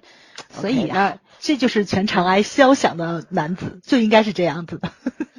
哎呀，就觉得这个不管是古代还是现代吧，这样的男人都是啊，难绝着的，都是对，是。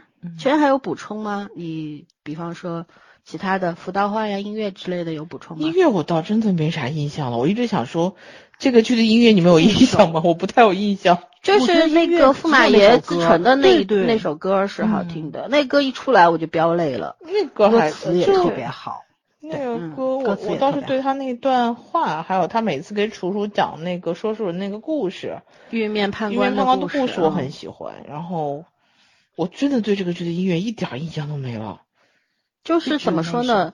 我我想说的是，虽然很穷，但起码还有几首 新创的歌曲，不是拿别人的来用。对，这倒没有。或者是那种很难听的，对吧？最起码就是做到了本分嘛。嗯，对，还好，就是没有识别度还是很高的。对，没有亮点，但也没有拖后腿。嗯嗯，好吧，服道化服装不要吐槽一下。哦，服装就算了，服装真的太穷了。啊，什么那天哎。群里边那位群友说什么呢？是说茄子开会是吧？是对茄子开会，官员的衣服。我我觉着另外一个人说的更逗嘛。另外一个人说的是，就是皇上跟他们这帮所有朝臣在一起的时候，说感觉下一秒就要放《难忘今宵》，就都是很艳的颜色嘛。站那个站位也是一排满满当当。你一想这画面还真是，真的很像咱们那个晚会结束的时候要放《难忘今宵 》。啊，对。对，因为从宣宗开始，就宣宗是严格规定了官员各个品级品阶不同，所以他衣服的颜色都要不一样。那么也是对应了历史的，虽然这服装看上去挺廉价的，对吧？当年的官员肯定不会穿这么难、这么布料这么差、裁剪这么差的衣服。但是无论如何，就是即便没有钱，还是那句话，即便没有钱，但是最起码做到了及格，可以了，可以了。你治世是对的，对，对对。哎，那宫女的生衣实在真的是太。那宫宫女那套衣服实在穿太简陋了，嗯，然后套上去其实我都觉得是穿泳装，你知道吗？然后对，是穿那个外那个外衣之前，对吧？它那里面是是是，它它不是那个那个就是一片是就是上上衣跟下衣分开的，它是两个在一起的，然后中间就很明显的一道那种针织衫的那个对那个交界。我真的觉得特像泳装，你知道吗？我说唐朝人民都穿这么，那时候化工都这么发达了吗？哎呀，就但是他平民老百姓那种粗布衣服做的还是很真实的嘛。对对，我是很不喜欢说那种偶像剧里边，就明明没有钱，很穷很穷的人穿的锦缎，然后还有就是像现代剧里边，一个月月收入三千块，敢租八千块的房子，就这都是。不符合实际的。但这在这个里边，像楚楚那一家人穿的都是一个色儿的，就灰秃秃的那个粗布衣服，是吧？嗯就就很很显然的、很醒目的，呃，表达了他们就是没有钱、很苦、很苦的人。嗯，嗯，楚楚穿的也是都是都是粗布衣服呀，没有一件华丽的衣服的呀。嗯，就是圈圈为了工作方便。嗯，夸了那个打打夜戏的那个光嘛，嗯，我不知道你们可能没看到，就是现在这个网剧已经劣质到什么地步了嘛？他就是白天拍夜戏，他拍夜戏嗯。你就得展现出来他是夜晚嘛，嗯。它就打那个阴间滤镜，就是所有的东西都暗一度，然后真的嗯。你是看到所有的里面的角色都是蓝颜色的，怪的。嗯，对，都是蓝颜色，然后背景都是那个黑的嘛，就他他打那种滤镜你没有办法，然后你为什就很么要去看这类剧呢？你真的是 吃多了吗？我也不知道，我也不知道，我真的，而且它不止一部这样，它是很多部都这样，就是真的那种很烂的剧，也不能叫很烂的剧，就是很大投资的剧，他也这么拍，嗯我就很不明白，就就真的你们晚上不拍戏吗？还是还是怎么着？偷懒，反正我就是很奇怪呀正只要放个明星在里边，就有人看呗，对吧？对对对，也可能就随便现在何况让明星说我晚上不拍戏，所以就这个导演就是给 我的，对这个导演给我感觉就是他真的没钱，他很穷，但是他真的没有用传统不呸不是叫传统，就是那种很劣质的替代手段去替代。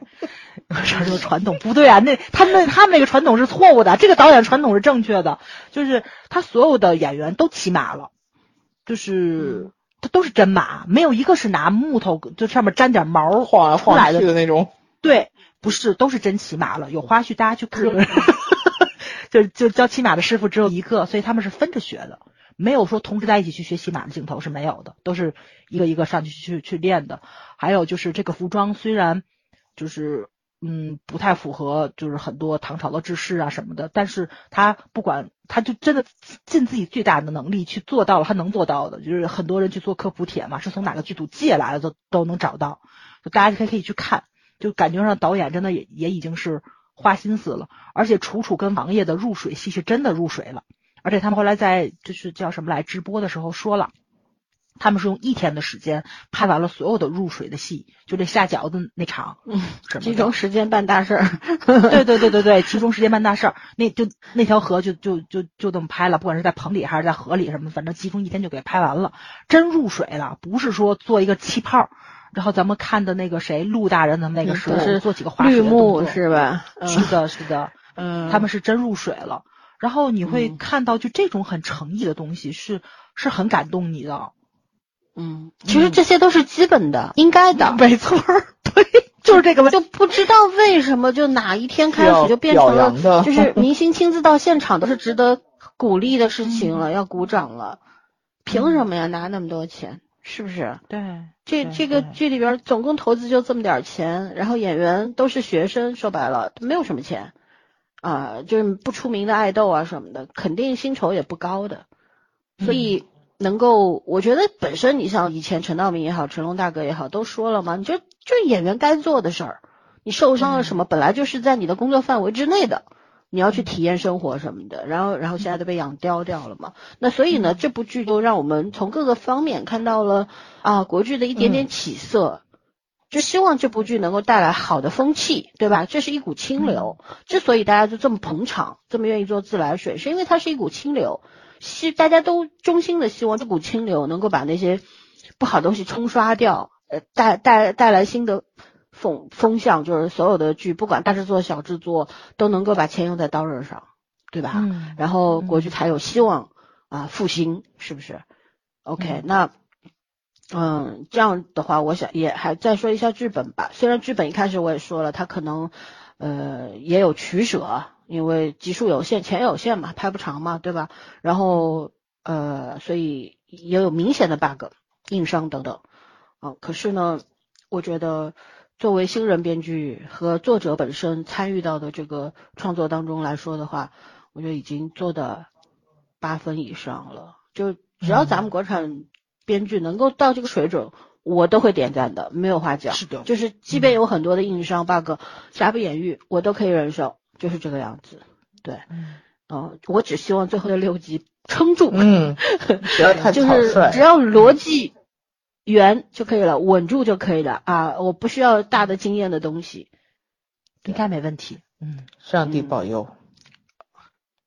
是，别到时候一下子让我们我们今天这么兴奋的来推之后面给我们打咣一嘴巴。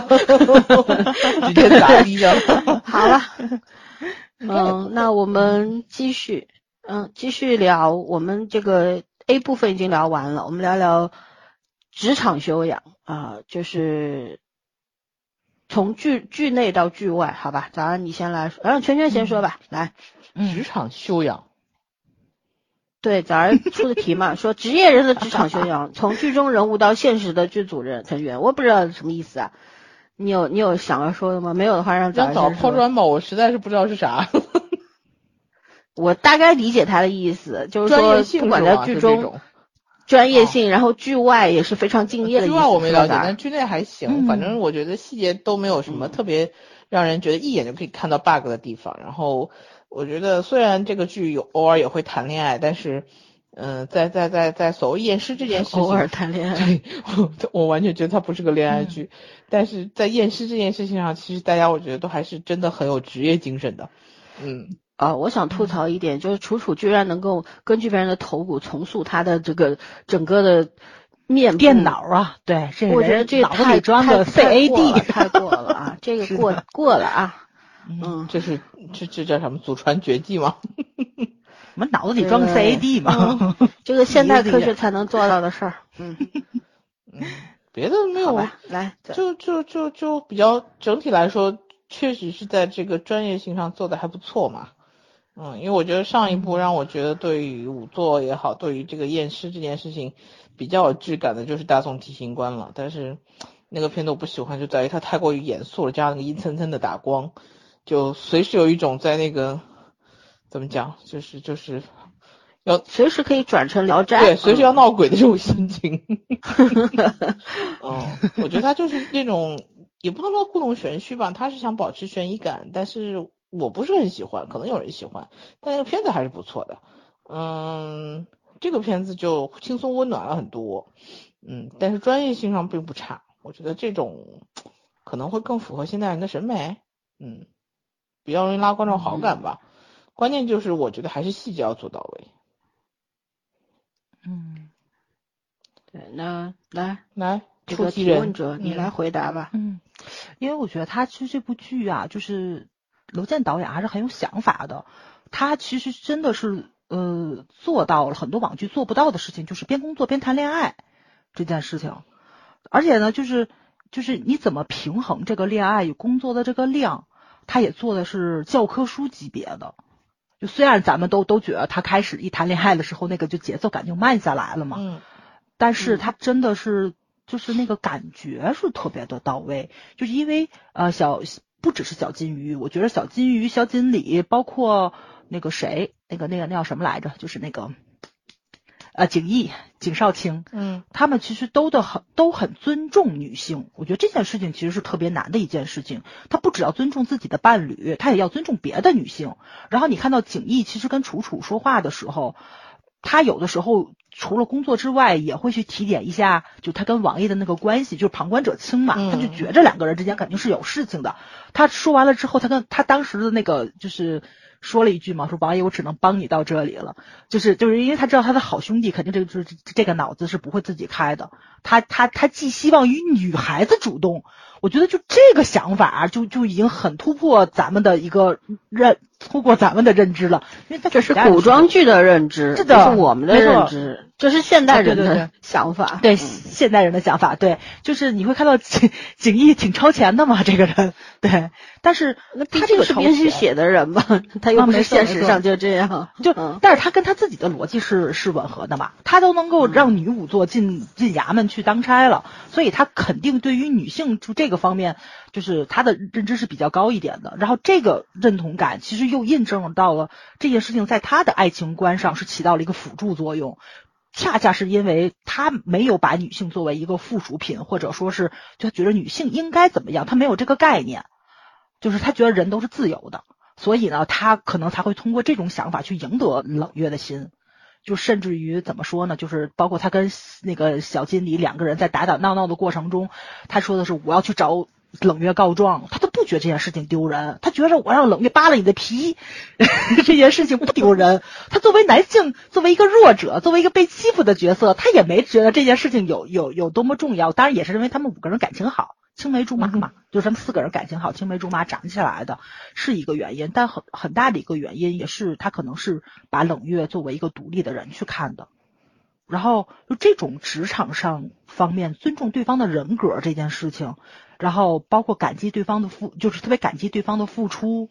然后也会尊重女性的决策，因为我觉着你像仵作这个方面的事情，其实可能楚楚是比较内行的，王爷会去会去询问他的意见，然后在药理方面他会去问冷月的意见，他不会因为他们两个人是女性，他就觉得你说的这个话，不对，就对，就挑战权威了，就就是我们最讨厌那句你是女的你懂啥？没错没错，吧？就是 对他摒除掉了男性那个就是。那种劣根性就是都特别傲慢吧，对于女性的傲慢，就是你是个女人，头发长见识短，你不懂。但是这个剧里面是完全没有的，而且不只是一个男性没有，是三个男性都没有。所以这个五人团队是一个特别让人羡慕的一种职场的一个状态，而且是让女性羡慕的一个状态。甚至于就是你看到小锦鲤其实也有他的那个职业敏感度，他看到楚楚就是往河边走，他就跟踪他去了。但是他这个跟踪呢，也不是说他怀疑楚楚怎么样，就是他的一个 职职业敏感度，就觉得有事儿。但这个事儿吧，不知道是什么的前提下呢，我就不用，我就先不跟别人说，我先去查。其实我觉得，就这个东西，就是遇上事儿了，先不是下判断，自己去做出来一个总结性的一个这个叫什么来着，就是那个主观性的东西。他们这三个人其实都没有，包括呃。冷月对自己爷爷有一个非常，也不能叫错误吧，就是有一个非常主观的一个认知。当时景逸劝他的话，也是跟他说让他去学王爷。就任何事情在没有查到真相的时候，其实都是一个未知的状态。你给对方下的任何的判决书都是不公平的。然后，其实你会看到这个，就是就是这个价值观，这个价价值的认知，可能真的是驸马留下来的一种精神宝库，因为。呃，楚楚也是这个样子的。楚楚比楚河成熟在就成熟在这里了。其实楚河很多时候他就有一点点男性的傲慢，他觉得天色不好了，或者说是楚楚可能刚刚落水生病啊什么，他就不让他去跟王爷判案，就出去去验尸啊什么的，他就阻止楚楚。其实有一点点男性的傲慢在里面，你会看到。就是楚楚跟楚大男子主义嘛，他就觉得女孩子不应该这么辛苦，干嘛要弄把自己弄这么惨，长出头，对，嗯嗯。所以你会看到景逸跟小金鱼赢得了楚楚跟冷月的心，是因为他们对女性有打从心底里的尊重，不只有尊重，还有欣赏，欣赏他们身上的优点，身欣赏他们身上的特点。我觉得还不是优点，是特点。这个特特点可能在别人的眼里是他们的减分项，但是在这两位男性的心里呢，恰恰是加分项。我就是因为你这个特质，我才会喜欢你，我才会欣赏你，才会爱慕你，才会想跟你长相厮守。这个。就是体现出来的一种婚恋观，然后又跟职场融合在一起去，是特别让人欣慰的一件事情。我觉得这个不管是现代剧还是古偶剧，都应该是咱们编剧要具备的一种敏锐度。就你你怎么去写这个剧本，写这个更新自己的认知。嗯，没错。嗯嗯，对。所以我觉得他这个就这点挺厉害的，因为他跟职场结合的特别特别的好。嗯，包括就是就是。我前面也说了，王爷跟景逸会给人一种非常愉悦的这种情绪价值。你跟他在一起工作的时候，你会觉得很开心。就你做错事，你也不怕。你会看到王爷的手下做错事了，第一反应都是先承认自己错了，然后怎么错的，犯完跑了，跑到哪里去，效率非常高，一句废话都没有。然后其实从侧面反映出来了，就是王爷其实就是一个，嗯，别跟我说废话，先说正事儿，有什么事情再接下来去处理。而且王爷不喜欢罚人，然后他会解决问题嘛。没错，对，然后那个是个摩羯座，我看出来了，我也觉得是，对，我也觉得是，对他他会控制自己的情绪，会控制的非常的好。我觉得这个情绪管理是值得每个人都要去学的东西，因为这个真的很难，因为你可能会遇上很多困难，遇上很多事情会让你情绪有波动，但是嗯，解决问题可能其实才是最根本的一个目的。你如果那个时候只想发泄情绪的话，会耽误事儿。啊，这个片子里面就真的是节奏快到没有任何情绪让你发泄，都是解决问题。而且王爷说话是就是会迅速指出来你哪里错，然后也不罚你，下次注意就好。嗯，就是你要多想一步，他自己多想一步，多多多想很多步，但是他他也需要下属去多想一步。所以，嗯，哎呀，我就觉着。呃，这个咱已经很很少能在国产剧里面看到了。咱们不需要看到一个睿智的人，能够管理好自己的情绪都做不到，没事就壁咚，就强咚。其实这剧里也有壁咚，对吧？就是景逸把王爷给推在那个书柜上，但他这个是剧情上的一种加进去。然后包括小锦鲤一头扎进了小金鱼的怀里，也是撞门。那个好像是就是当时试戏的时候，对拍。就是出了出了问题，然后女编剧说：“哎，这个好，这个好，要保留下来。”然后导演觉得：“哎，小孩子的话是要听的，然后就保留下来了。”对，没错。还有就是前面聊到了贵族嘛，哎呀，天，我我传一传啊。我觉得就就这部戏其实多多少少是已经讲出来了，王爷他们这么有权这么有钱，为什么还要零零七九九六的一个根本性的原因，就是钱跟权可能已经不能给他们带来了生活的愉悦感，金钱对于他们来说已经是一串数字了，太凡尔赛了。我也想这样，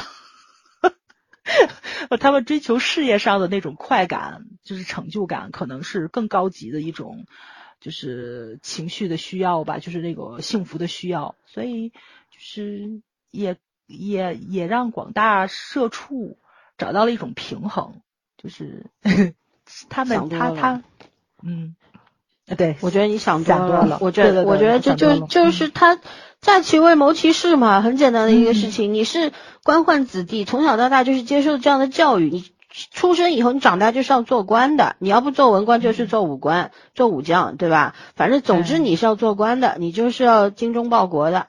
忠君爱民，这是最基本的，嗯。但是我觉得，就他们那种在工作上的享受，就是自己的天分、自己的天赋跟努力带来的那种精神上的愉愉悦感，我也是很羡慕的。对，因为毕竟大家现在真的都是社畜，很多时候你就要去做那些不得已的工作的时候，你也在九九六，你也在零零七，你不会像王爷似的这么享受工作。反正我是不享受的。对，所以羡慕他们这种状态吧，算是，嗯，以此为这个我的追求。我希望以后我也能这样子去享受自己的工作，嗯。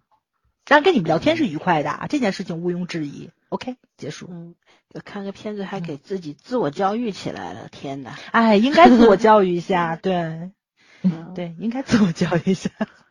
好吧，这个问题我不回答了，可以了，换下一个议题。对，我觉得我本来就是我不享受工作，但我觉得你你学的是这个专业，你从事的这个行业，你就得好好干呢，没有别的。我觉得王爷也是这么想的，就就这么简单。是的，是的。摩羯座，但是这个精神特别值得。嗯。对，我觉得很很多时候，职场素养是什么？不用加光环，也不用讲那些特别高尚的东西，不是，而是因为你选择了这个专业，你进了这个行业，你不好好干，你来干嘛？世上能赚钱的方式很多，虽然挣不着大钱，但小钱总归养活自己的钱总归挣得着。但你来这个地方，你你选择的职业就跟人家不一样，对吧？要求就是高，要求自律，要求永远在学习，掌握经验，啊。然后要经受很多很多的心理考验，这是你选的，你选完就得干，有啥好说的？没错，对吧？错，嗯，对，OK，那我们呃，这个男主作为公检法人员如何成为公务员之光，早上说过了，略过。然后我们下一个聊聊聊聊电视剧要承担的社会责任，我们让圈圈来说吧。嗯，因为你觉得电视剧艺术作品要承担社会责任吗？这个东西让我这种三观有点不正的人来讲，似乎不太合适。笑死！我我个人其实觉得，你别把我们俩带进去啊！我们俩很正啊，笔直，无比笔直。我们俩顶多就是性取向笔直而已。那个，我其实觉得吧，艺术这个事儿呢，你你硬要跟呃什么什么道德挂上钩，有点为难。但是电视剧吧，它和电影还不是太一样。说白了，电影是，我就其实觉得受众还是有区别。电影呢，就更多的，我我个人觉得啊，电影其实更多的承担了一个艺术价值和工业水平的一个是的，表示达，而电视剧更多的承担一种嗯娱乐和一种社会生活的反应。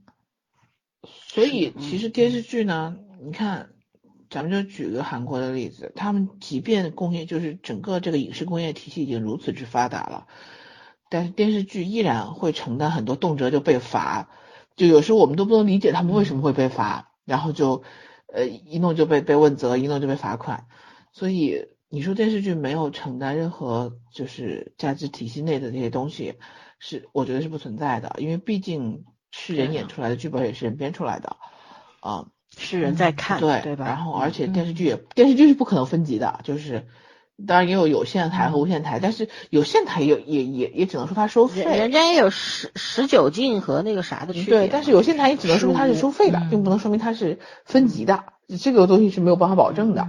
所以，既然是没有办法保证这个有些就是区隔怎么区隔谁能看谁不能看，那我觉得电视剧其实还是要承担一一定的社会影响力和社会意义的，呃你不能肆无忌惮的想怎么拍就怎么拍，嗯。嗯。因为有人是看的，有人是会学的，虽然也不知道他为什么。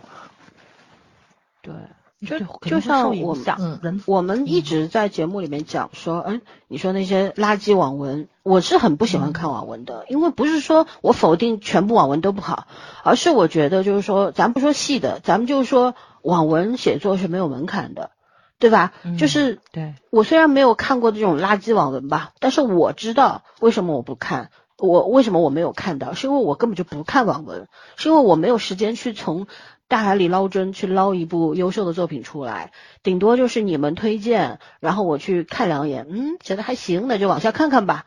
如果觉得不行，两页就弃了，就是这个样子的。一般都是来自于朋友的推荐。所以说呢，但是你说网络小说这么多年对青少年影响有没有？肯定有啊，不仅对青少年，对中年人照样有影响的，对吧？嗯大家因为活得都非常苦闷，就网络小说为什么那种特别嗨、特别粗暴、特别肤浅的东西就特别受欢迎呢？就是因为大家需要一个情绪的宣泄口，对，对吧？为什么霸总文学流行呢？是因为你自己生活就是生活当中就是一无是处，生活当中的身边这个男人也是一无是处，但是你需要有一个一个你的精神世界里边有一个霸道总裁，然后来爱上你，为你全身心付出，然后你自己可以有代入感，这就是说女性的春药嘛，对吧？霸总文学，嗯然后呃，我理解的霸总文学和很多人爱看的霸总文学还不是一个东西。嗯很多人喜欢看的霸总文学是霸王硬上弓，先发生性关系，然后让你觉得爱上我，就这样屈服于我，我爱你，我只爱你一个，但是你要屈从于我，你心里也只能有我，这种东西是我不能接受，我觉得这是犯罪。然后很多电视剧里演的霸霸道文学，就是早上说的嘛，壁咚啦，啊、这个什么，反正各种鱼塘，这片鱼塘是你的啦，都是这种东西，我觉得也很，就这个东西也不叫什么，叫幼稚，而且会对年轻女性有一种错误的引导，大家都会觉得哦，只要我是一只小白兔，可爱小白兔，打扮的漂漂亮亮，就一定会有男人，就是这种优质男性爱上我，而且。我嫁给他，我就一世无忧，然后呃，而且能够得到他全部的爱和宠幸。我的天，他征服世界，然后你征服他，我征服你，对，就这种做啥梦呢？对不对？其实这个东西就是对很多的人造成了不良的影响。等大家幡然悔悟，说，哎，生活当中根本就没有这样的人，我还是脚踏实地生活的时候，可能你的青春已去，然后生活比原来更糟糕，真的会的，因为真的会有些人会因为这种这种什么伤痕，以前的伤痕文学，后来的青春伤痕文学，就那种郭敬明啊啥的写的这种东西，就会伤春悲秋，整天生活其实还不错的，搞得自己跟林妹妹似的，特别吓人嗯。然后这样的人，你在你的人际交往当中肯定是受挫的呀，因为没有人会喜欢这样的人，现实当中，对对吧？谁他妈天天陪着你演戏呀？是不是？那不只是爱情了，现在友情也要这样，就一定对都变要给一个态了都灰姑娘安上一个富二代白富美，然后对她掏心掏肺，why？、啊为什么？就像我的前半生里边那个袁泉嗯演的那个，凭什么就对吧？嗯对着那个嗯谁马伊琍演的那个人好成这个样子，不是给你当女朋友啊，当闺蜜，是给你当妈啊。你妈都没有对你这么好，哪来这样的神仙友情啊？这不叫神仙友情，这也叫变态，你知道吗？没有人能够无缘无故的对你好成这个样子，这个一定带有目的，这就是人性。然后有那影视剧对人有没有影响？我十分同意圈圈说的，就放在以前，我们也会认为艺术和生活是应该分开的。没错，对吧？嗯大家应该有这个判断力。可是我们现在看看，没有这个判断力，很多人会追星都追出神精神病来了。你说他有什么判断力？是不是？所以说呢，觉得现在我们需要，因为可能是我们这个民族的特性，所以我们还是需要一些管控的。完全自由，我都不知道会变成什么样子。就是对影视创作上面看上去各种审核，实际上还是有一种放任自流的那个状态在那边的。对这种言情剧、古古偶剧没有限制，所以就搞成这个样子了，搞得年轻人们天天醉生梦死，是吧？一定要承担起责任来。对，OK，那早儿有什么补充吗？啊，没有没有，你们俩都说完了，嗯。行，那我们聊聊这个小成本制作的网剧为什么会让观众成为自来水？谈谈小成本的优势。其实谈的差不多了，就补充一些详细的点吧，好吧？嗯那个早上你来说吧。呃，我觉得这部剧就是从开头到现在为止给我的观感都非常好，很大的原因是它的营销方式，它的营销方式就是没有营销。嗯，因为我们现在真的是是？是的，我们受营销之害，苦矣，久矣，已经生不如死矣。我觉得这个这个嗯，是的，是的，就是你铺天盖地的，就是那那叫什么来着？就热搜那名字，就这井号，就是区间加那些个文字，跟剧情没关系，是吧？对，跟剧情没关系，然后跟悬疑没关系，跟你猜的结局没关系，然后通篇都是不聊剧情，只聊人。嗯，对对，就是带着剧中人物的名字，带着演员的名字，然后甚至于可能会带着那个原作者的名字一起骂嘛。然后就大家可能就所有的话题其实都是以争吵为目的，然后炒高流量，然后投入非常多的人力啊什么的，就是以这种把流量炒高了，然后去赚钱的这种目的，然后口碑度，这不叫口碑度，这叫什么话话题度，对吧？话题度的攀升，然后又从数据上去显得这部剧讨论度很高，其实是就是信息量为零，嗯。嗯，真的信息量为零，就对于我们这种看剧的人来说，因为像像小五座的时候，咱们不管是在一群还是在三群去讨论，其实你要看到咱们群。对，嗯大家聊都是剧情，大家会把自己搜到的一些个信息发上来，甚至于很多朋友都都都去考古了，对吧？然后会把一些个历史背景，然后它里面出现的一些个道具，唐朝出现没出现过，一些吃食，唐朝唐朝有有没有？然后就是那些个什么五座的器具啊什么的，大家都会去放到这个群里面去互相沟通聊天，甚至于今天在聊天过程中，我还发现自己以前记忆点看剧有一个错误，也是咱们群友指出来。大家真的就是脑子非常好，你知道吧？就这才叫真正的讨论电视剧了。就虽然已经出了三十集，但是咱们话题已经换了 N 个了。不跟以前似的，就纯花痴。哎呀，男主真帅呀！哎呀，男二真帅呀！哎呀，男主跟男二真 你也在花痴 我们有节目录制的这个为为证啊！你花痴到 那现在了，好吧？花痴的，那肯定要花痴的。对，就是就是他话题肯定会更多一点，更更多元化一点点嘛。我觉得这是一个正常看剧的状态。包括咱们在聊剧的过程中，也会带出来一些个老剧。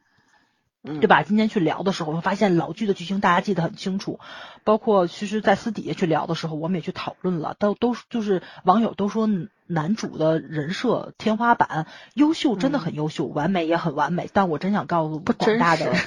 嗯，不不是不真实，他不是天花板。这种男主嗯我们见的很多，咱们以前看陈道明就演过很多这种角色，对吧？不管是现代的还是古装的，他演的八贤王，哇塞，那真是君子端方，温润如玉。包括呃，陈道明还演过那个谁，东方朔，是吧？其实也是个嗯配角儿，但是他嗯当时跟贾静雯演的那个念奴娇，那爱情晓明那一版里面的东方朔，嗯是的，是的。然后你会看到一个就是很睿智，然后又很聪慧，然后然后政治敏感度非常高的一个人，然后怎么在大后方去指挥这个历史的潮流，然后你会发现哦，真的很就很高级的 那种感觉。所以那我想想啊，黄晓明那版其实也是咱们那个时代的偶像剧，都是年轻人，嗯，对吧？因为当时贾静雯真的好美啊，演的念奴娇，都以为她应该会成为皇上的妃子或者怎么样，但是她爱上的是东方朔。嗯，然后你会明白他为什么爱上东方朔，也会明白就是这种老少恋，大家当时磕生磕死的原因，就是真的两个人太合适了。这也是一个君子跟一个江湖女子的爱情。然后就咱们那个时候不叫天花板，咱那个时候真的是都不一样，君子与君子也是不一样的。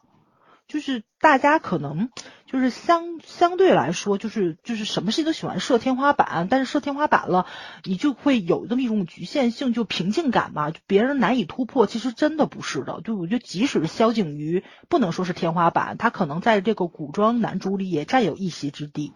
因为去剪辑的时候，你会看到他，我们陆大人也是很好看的，好不好？不要天花板。对对对，就不要天花板。就甚至于在这部剧里面，我其实我其实都觉得他不算天花板。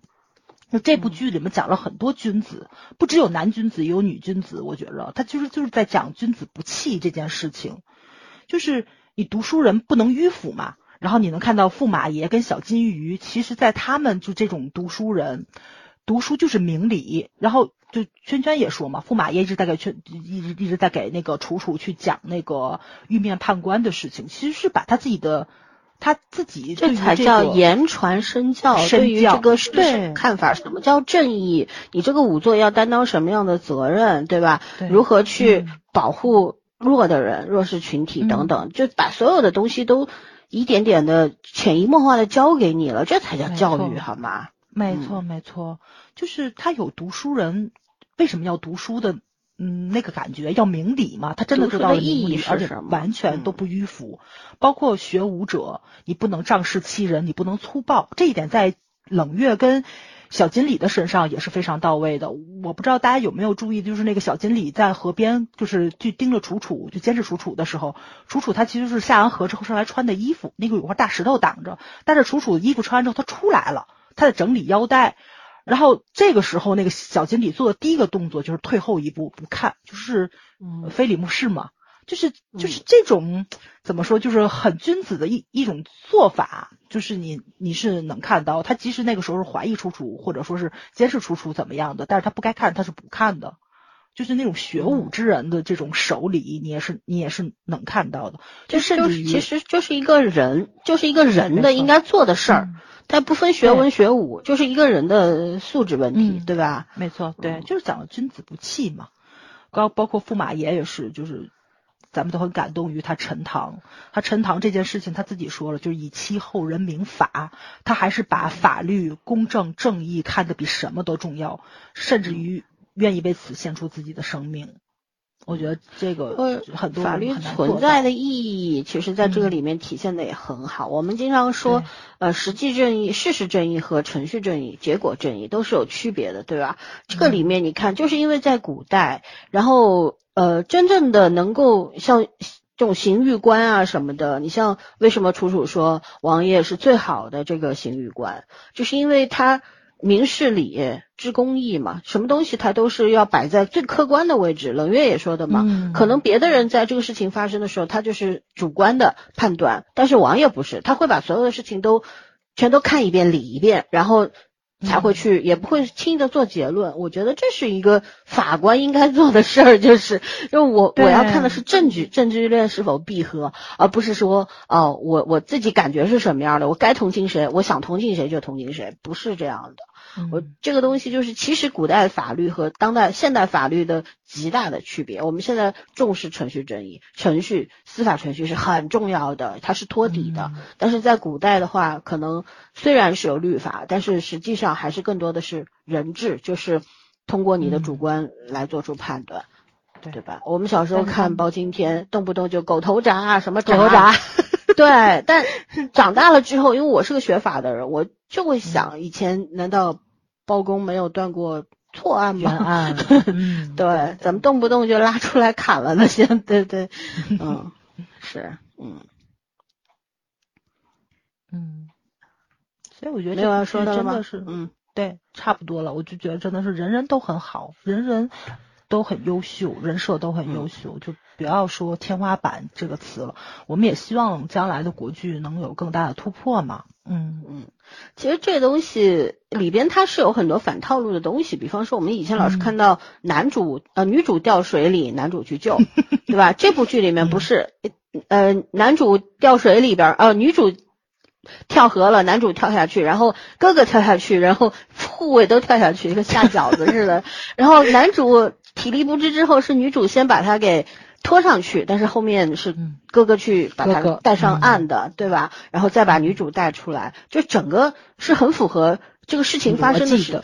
对，经过经过应该就是这个样子的，而不是所有人站在岸上看着王爷嘣跳下去把女主捞上来。王王爷本身是一个体弱多病的人，对吧？这个是事实吧？然后我们看到那个大马勺的时候，也觉得很惊喜嘛，就是前后呼应了，对吧？大马勺这个定情信物用来割水草，既好玩幽默啊，又觉得。有被顺理成章，对。对，有有有有那种 get 到的那种感觉，有磕到那种感觉，对吧？我觉得这种隐隐的糖是最有意思的，对对吧？然后还有看直播，我我加一句，看直播，王子奇说了，特别烦那大马勺，因为拍戏得带身上，特别不方便，还得藏一下，你知道吗？对，嗯。那还有就是，我觉得要提的是女性对女性的那种关怀。我们老是从小到大听过辛晓琪那首歌《女人何苦为难女人》，对吧？但在这里面，你看冷月当时替楚楚挡刀之后，楚楚帮他包扎上药，然后就就哭了嘛。冷月就跟他说：“嗯，不要哭，女人不保护女人。”那谁保护谁来保护女人呢？就这个意思嘛。就是我觉得，就是互相，与其互相伤害，不如多去想想，如果你是更强的那个人，是不是要去多多关照更弱的人？而且作为同性的话，你可能更能够设身处地的换位思考，为对方着想，这个很重要，而不是现在动不动就是不仅男女对立，同性也对立呀。嗯，对吧？就是大家在互相之间充满了那种莫名其妙的仇恨，就不知道那种愤怒和恨是哪里来的，对吧？让我们做回温柔的人吧。这里边的人多温柔，我特别喜欢这个剧的人物，就是这些孩子们都特别温柔。这个这个小团体每个人都是各有优点和缺点，有长有长处有短板，但是他们互补之后就是无敌的。呃，这是我很喜欢看到那种群像的那种结构，对。然后，嗯，小成本剧为什么会火，就很正常嘛。早儿也说了，没有营销，因为我们已经深受营销其害，是吧？看到营销就反感，很逆反，不想看。然后还有就是剧本取胜嘛，你剧本好扎实，然后演员演的好。各方面都做到及格分以上，大家自然就会给你投票的，这不用讲，没有没有办法，不需要去说你过度的，明明东西不好，去拿那些乱七八糟东西挂羊头卖狗肉，那我会上一次当，我会上第二次吗？就很简单的事情，对吧？OK，那呃要推一些小胡剧了，圈圈有要推的小胡剧吗？胡剧啊。就不一定小胡剧，就是你最近有看过一些，比方比较小众，看的不太看的人不太多的那种剧，也可以推一下，比较冷门的什么都可以嘛。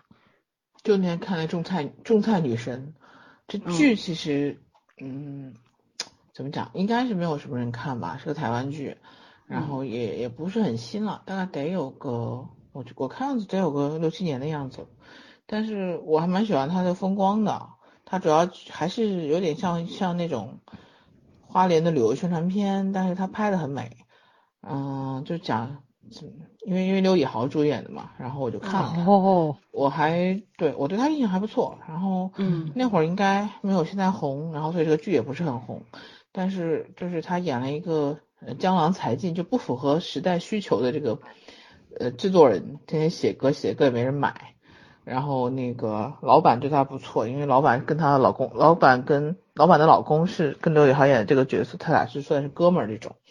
然后呢，就某一天，老板就看到她老公和去去和另外一个女演员，然后两个人有暧昧的照片被爆出来了，她老公就联系不上，然后她老板就说，你看这么多年你你你也没什么收入，我还养着你，然后也算对你不薄，你你现在的任务就是把你兄弟给我找回来，然后让她老公把她老公找回家，就就一笔勾销，然后要不然她就被辞退，最后最男的没有办法，她就去找她老公，就找她那个哥们儿去了，结果他有点洁癖，然后 跑到一路打听找照片什么的，然后跑到花莲乡下，结果看到那个当地人对他很不友好，然后就。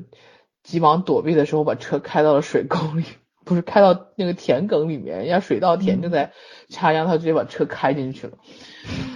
啊，反正就是就是很很传统的那种那种台剧偶像剧的模式，对。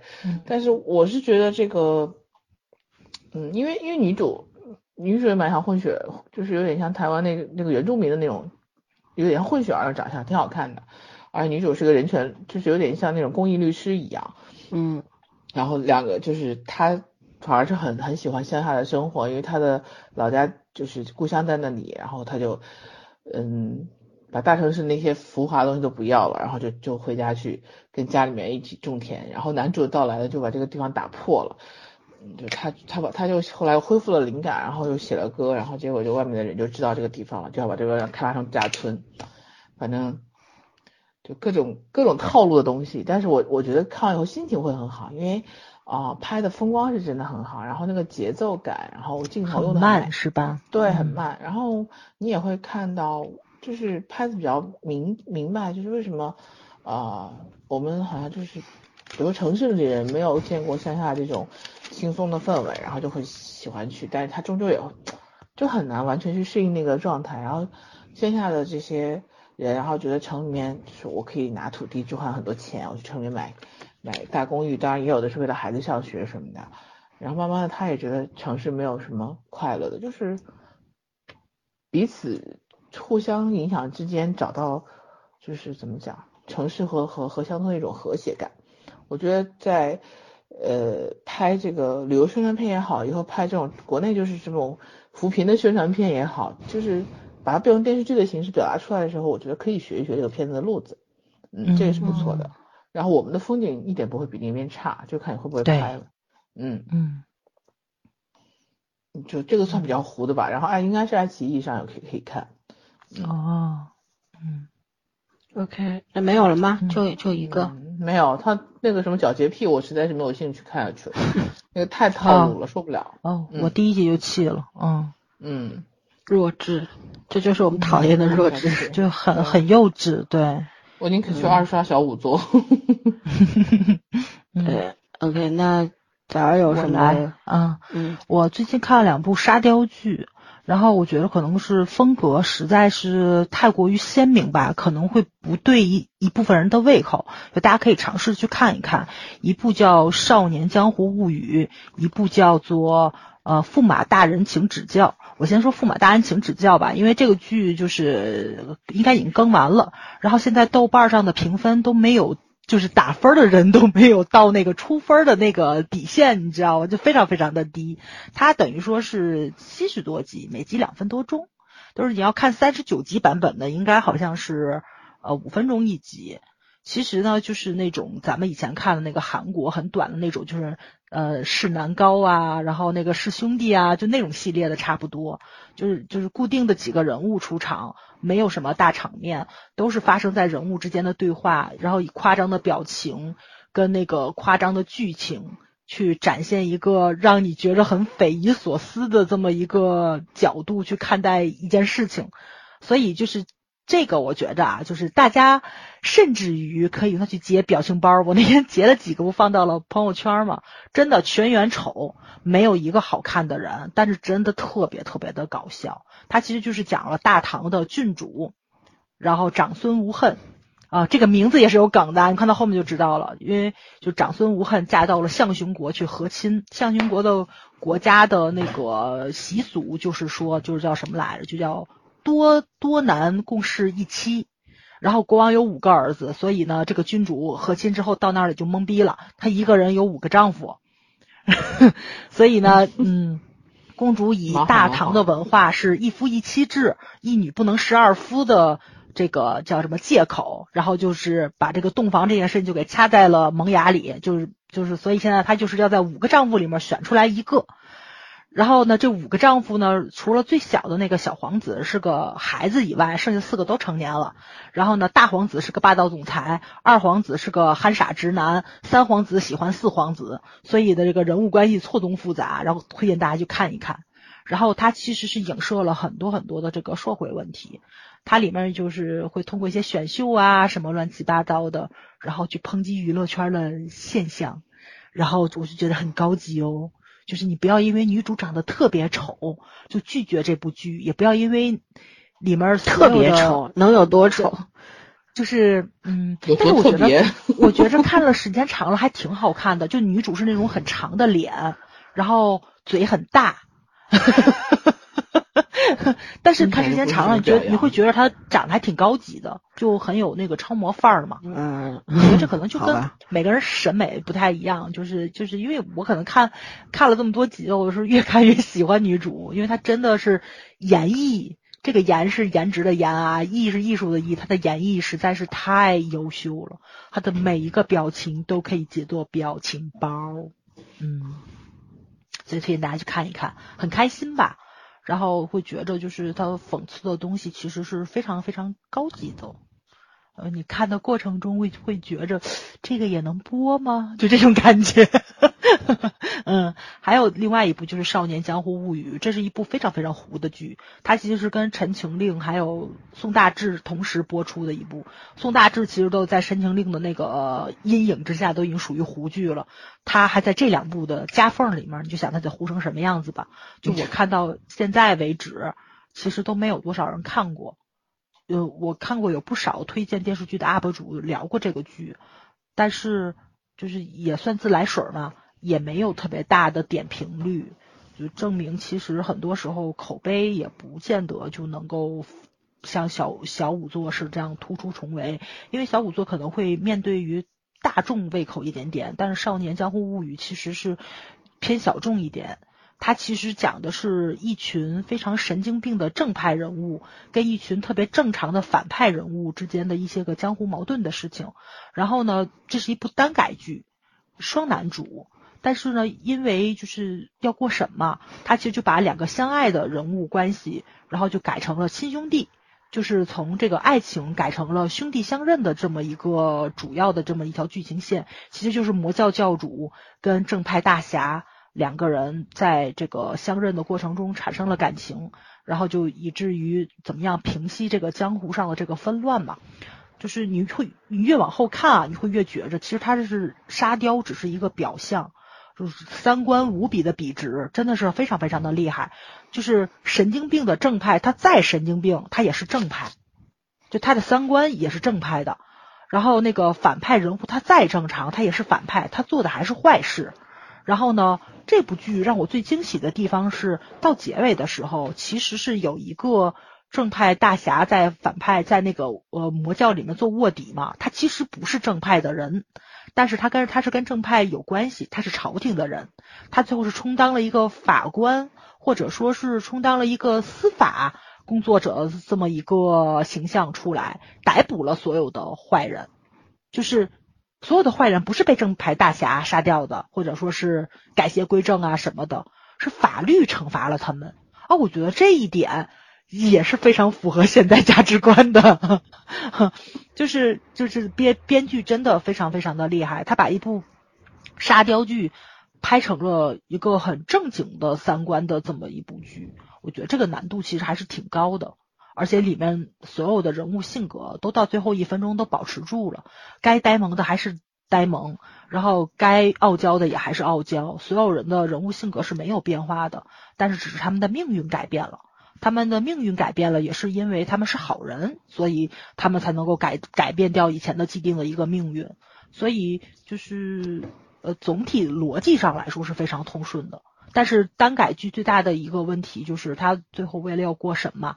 他肯定是要把其中一方的人安排一条感情线，所以呢，就是那个大侠在最后三分钟有了老婆，对对，就是这种技术，就是这种技术性操作，咱咱都明白啊，对吧？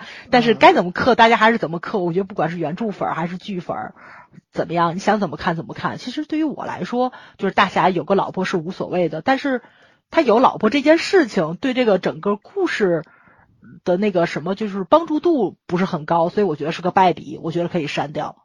那删掉之后，这部剧就更完美了一点点了。就他们两个是兄弟，就跟他们两个人有有没有感情这件事情，呃，我觉得并不冲突。对对，不是骨科啊，真的是亲兄弟，表表现的也是真的兄弟情。对，但是只是因为他过于沙雕，就会让你产生很多不必要的误会。对，嗯嗯，我还是觉得推荐大家去看一看。嗯，OK，结束。嗯好，那我呃先讲一个，就是大家应该很多人看过毛片吧？毛片团队嗯最近出了一个网剧，叫做《骗骗子城市的的骗啊，对，嗯、你以为哪个片？不 是，我就怕有人误会嘛，所以我说了一句啊骗子的骗啊。嗯，对，然后他们现在出了一个这个网剧嘛，也就是其实是性质差不多，就是讲那种就是对付那些坏蛋啊，用什么样的手段啊等等的。然后呃，这从虽然不算以暴制暴吧，这个跟以暴制暴也没什么关系啊，但是这里边也会呈现出说。嗯，用非法的手段去做正当，就是所谓的正义的事情，这件事情是不是值得大家去讨论呢？如何去看待呢？我觉得这个这个片这种类类型的电视剧存在的意义就在这个地方，而且故事还蛮精彩的，我就不剧透了，因为这个一句两句真的说不清，我要学一下小林理。我学会了。嗯，对对对，然后嗯。还有一部呢，是一部港剧，叫做《惊天奇案》，现在播到第十一集，我看到了第八集，还没往下看。是陈展豪和，哎，那个另外一个叫黄智贤还是啥来着？就是演的就是欧记警察的这个探案故事，还有点那种老港剧的感觉。目前来说啊，后面会不会烂我不知道，我不保证。但我觉得陈展豪本身就是一个还不错的这个港剧演员吧，TVB 演员吧。啊，陈展鹏，陈展鹏，我错了。然后，呃，着重想要推的是我这两天紧急看完的，因为小金鱼饰演者王子奇，然后呢，我就去查了一下他现在有什么有过什么作品。一个是《九州天空城二》，我肯定是不会看的，对吧？然后我就看了这个现代剧，就是《幸福近在咫尺》，应该是前两年的片子。嗯、呃，班底其实都是台湾的。然后导演、编剧和女演女主演都是陈意涵，陈意涵的处导演处女作，呃，里边有很多的人来客串，比方说陈柏霖，然后谢盈萱，就是《俗女养成记》的那个女主，嗯、女主，还有、呃谢安琪，嗯，呃香港的女歌手嘛，哦还有看到了张钧甯，还有还有谁来着？反正好多都是来客串，友情客串啊。也估计都是来鼓励鼓鼓励陈意涵的。那这个片子一共就二十四集，每一集大概三十多分钟吧，很快。我而且是一点二五倍速看的，啪啪啪啪，一下子两天就看完了。嗯、呃，这个片子它的优点是什么呢？就是它很有以前那种台湾偶像剧的那种风格。呃，它又是一个魔幻题材，因为男主是一个守护者，就是天使。守护天使，然后他，嗯，对，是个守护天使。然后女主就是他的守护对象，就是讲了守护天使和守护者互相爱上的那个那个过程，嗯、但是呢，他又写好在哪里呢？就是这个守护天使，他是有，他要成为天使，他现在是实习守护者，他要成为正式的守护者是需要经过一个实习阶段的。那么他找到这个女主，然后来跟他一起保护她，让她觉得幸福什么的。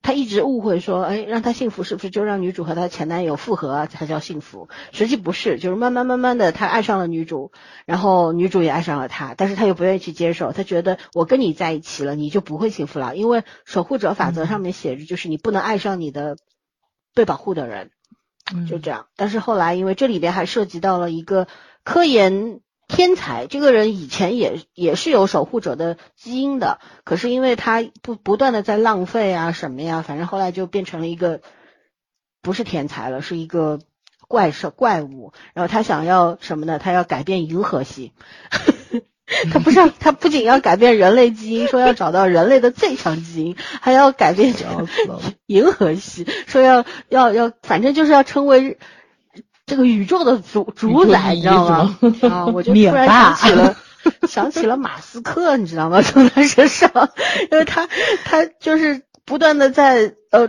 发明很多很多的东西，然后他然后要找到守护者，提取他的那个强大的基因什么的。等等，反正就就这么一个故事吧。反正女主女主和男主最后是在另一个时空里面重新相遇了，因为男主和女主互相成全，都挂了。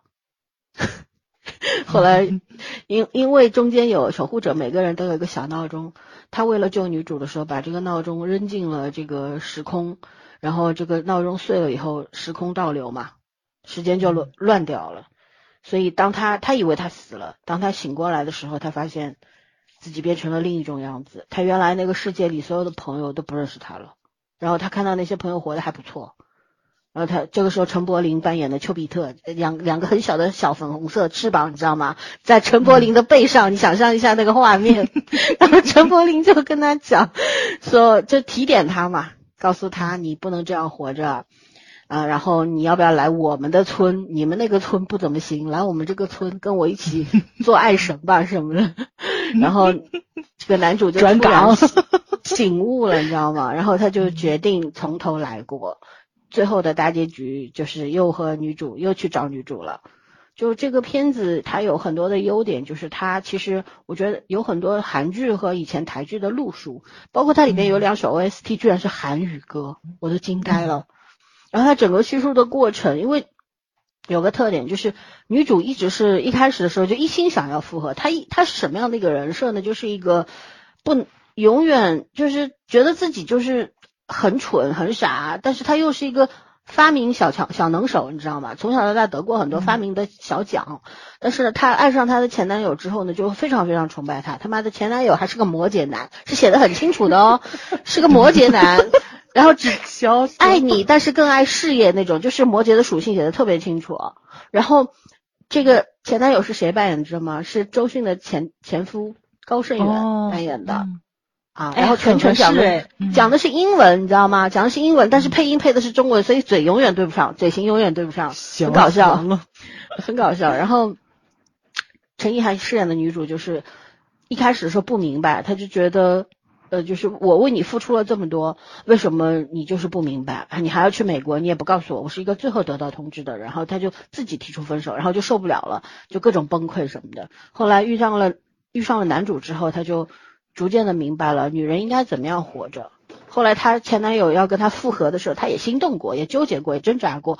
男主一直鼓励她说：“你回去吧，你跟他在一起吧，你会幸福的。”然后女主就真的去跟他又重新想要复合，但是。一起去大理的过程当中，就突然明白，哦，原来我已不不已经不是原来的自己了，你还是原来那个你，而那些美好的回忆让它留在过去吧。嗯，就是这个样子的。我其实觉得在人设上面做的还很好的，真的很好。包括前男友，他也没有把前男友写成一个坏人。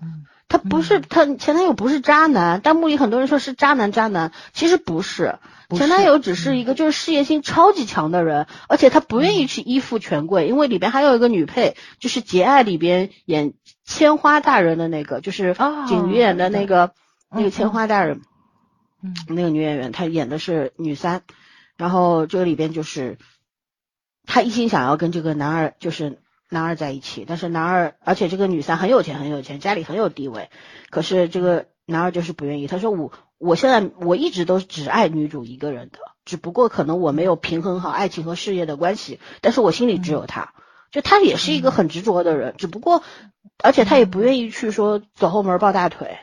就这个人其实还是很有意思的，就他把人物的复杂性写的还蛮好的，我觉得挺挺好的这个剧。嗯嗯，大家去可以去看看，而且王子奇的现代装比古装帅多了，同志们，真的，我笑死了。嗯，你说，但是王子奇有一个缺点，你们有没有发现他讲台词嘴张不大开的？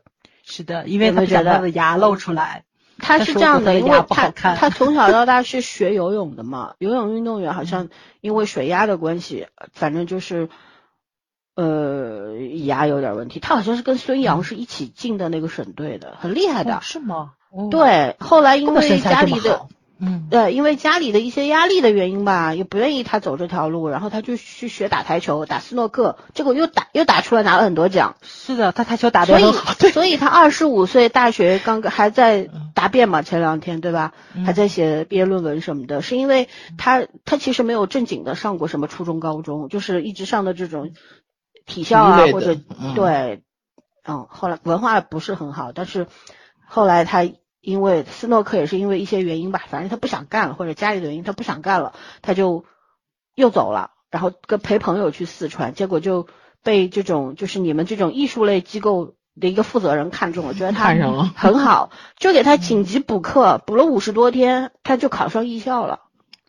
嗯，是也是个天才奇才类的，很就很就二二十几岁是很跌宕，你知道吗？这个人生很有意思。嗯而且文化考试也过了，艺术考试也过了，他是零基础，高中几乎嗯。没上过，所以他一直就是说我我其实我学习很不好的，学习成绩也很不好我我觉得他谦虚了，但是 能够看得出来他的谈吐啊嗯。什么的，其实家教还蛮好的，家庭环。境很好，因为能够纵容他一直去学，而且他会弹钢琴，会弹吉他，是好会好多东西呢。嗯。会书法，字也写得很好，对，嗯就是因为可能是因为这个，反正这个牙齿的问题吧，所以他不愿意张嘴。我觉得这个是要克服的，因为你不张嘴，你就台词就是，但是台词说有可能会你不张嘴，很多哦，对对，会有不清楚嘛，影响，是的，对吧？咕噜过嗯去了就，嗯，我觉得嗯他还是有前途的。然后他那个。九州天空城我就不看了，应该是男二，我实在受不了那个片子，我就算了。但是据说他的男二剪辑很好，就也是一嗯个人设非常好的人物，可以看看嗯 cut，就是 对啊，不我看觉得还不看，我也没受了。嗯，还不错啊，所以推荐大家去看这个剧。它是腾讯出品的，但是班底真的都是台湾班底，剧本还是 OK 的，大家可以去看。然后没有了，好像就我就就推荐这三个吧。那最后早上不是还要讲讲学艺术的重要性？这个我和圈圈就没有办法了，你 solo 吧，好吧？嗯，因为因为这个就这部剧简短其实讲啊，对对 对，这部剧其实讲的不就是大唐吗？就是嗯怎么说呢？就大唐的艺术成就是非常高的。就咱们国家其实有就是画作排名嘛，十大传世的画作，大唐就占了三幅，而且你是能看到就是大唐的这些画家。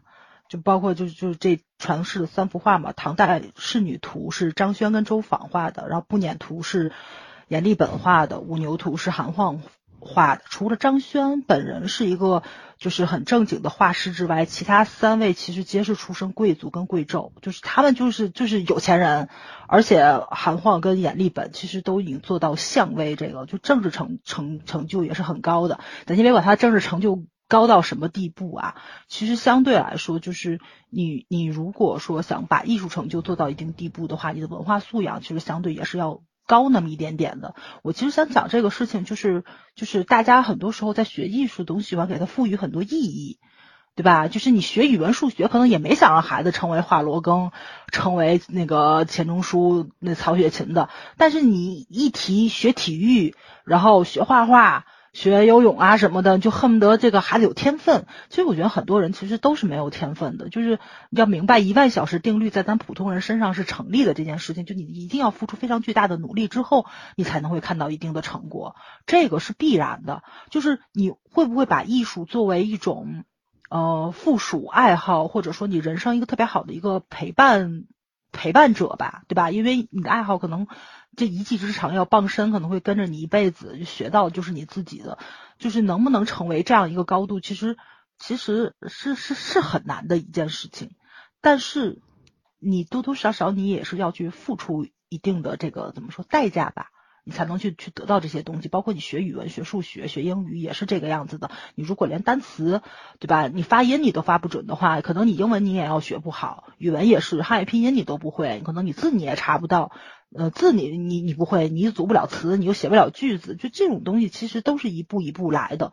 你把最基础的东西学会了，其实你就已经比很多普通的人要强很多，对没有学过的人你要走的比较靠前了。包括为什么要学艺术这件事情，其实我觉得你要从现在看的话，可能是看不出来什么。但是咱们如果把时间拉长了的话，你会看到其实艺术伴随着人类历史非常非常长的这个东西，就包括咱们现在说出土的文物也是。就是很多衣服方面可能已经腐烂了什么的，但是壁画啊，包括陶器啊、青铜器啊，甚至于文字啊这些个东西流传下来的，其实是告诉咱们当时发生了什么事情，当时的人是一种什么样的生活状态。但是这些东西是怎么传下来，其实都是通过艺术传下来的，文字写成了文章，然后画作变成了壁画，然后雕塑变成了这种。陶器、青铜器啊，什么都传下来。其实当时的人去做这些东西，也没有赋予它非常多的意义，它只是变成了生活上的一些个必备品啊什么的。但只不过这随着时间的流逝，恰恰是这些个你觉着可能没有什么用的东西，是给后代人以前人的一些个经验跟他们的一些个怎么说呢，就是生活的记录啊怎么样的。就是首先，首先大家不要。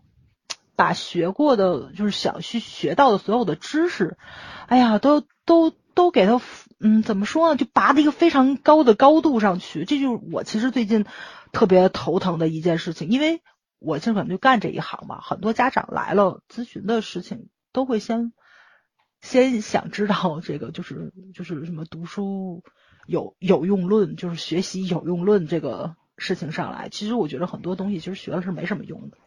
咱们学了这么多物理化学的知识，说句实在话啊，咱可能也就数学，现在就是算算账，甚至于还有计算机，可能你还你还用不到什么，除非你要从事一些非常专业的事情，就包括我本身我是学化学的，但是我现在已经离开我们行业可能得有十多年了，我坐在他们这些还在干化工的人身边，他们说的那些个简略用语啊，或者说是一些个。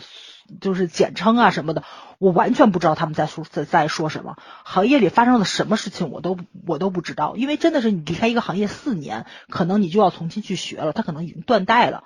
然后科技发展手段什么都会有一个翻天覆地的变化，这个是没有办法，这个就是历史再往前走，再往前进，你你你你肯定会会会被抛下来。但是你你就不学习了吗？这个是不可能的一件事情，对。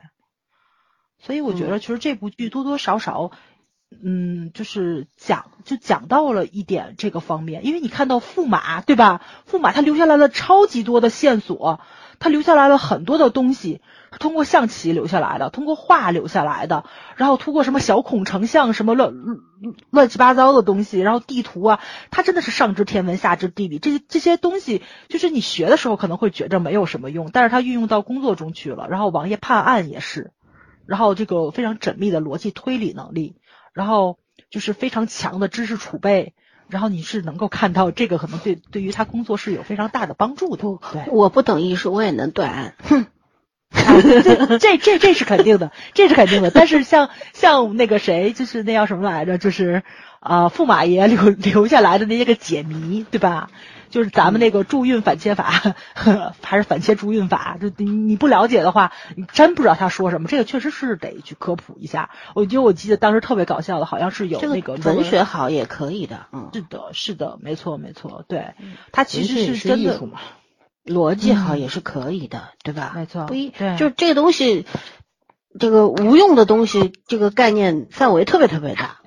嗯，对，但是而且世界上很多东西是一通百通的，都是相互关联的。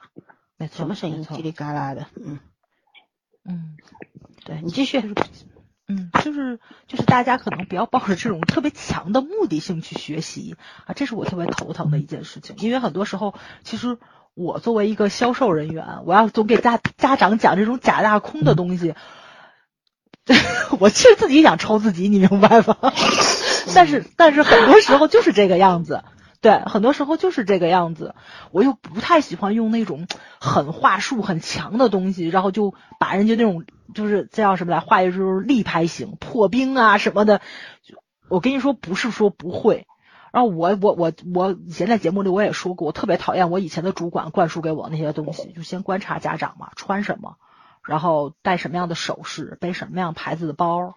然后手里拿的车钥匙是什么品牌的？他会他先让你用金钱去衡量这个人，但是很多时候，其实我的工业，我我的工作经验告诉我，一个好的家长不在他有多少钱，在他愿意为孩子花多少钱。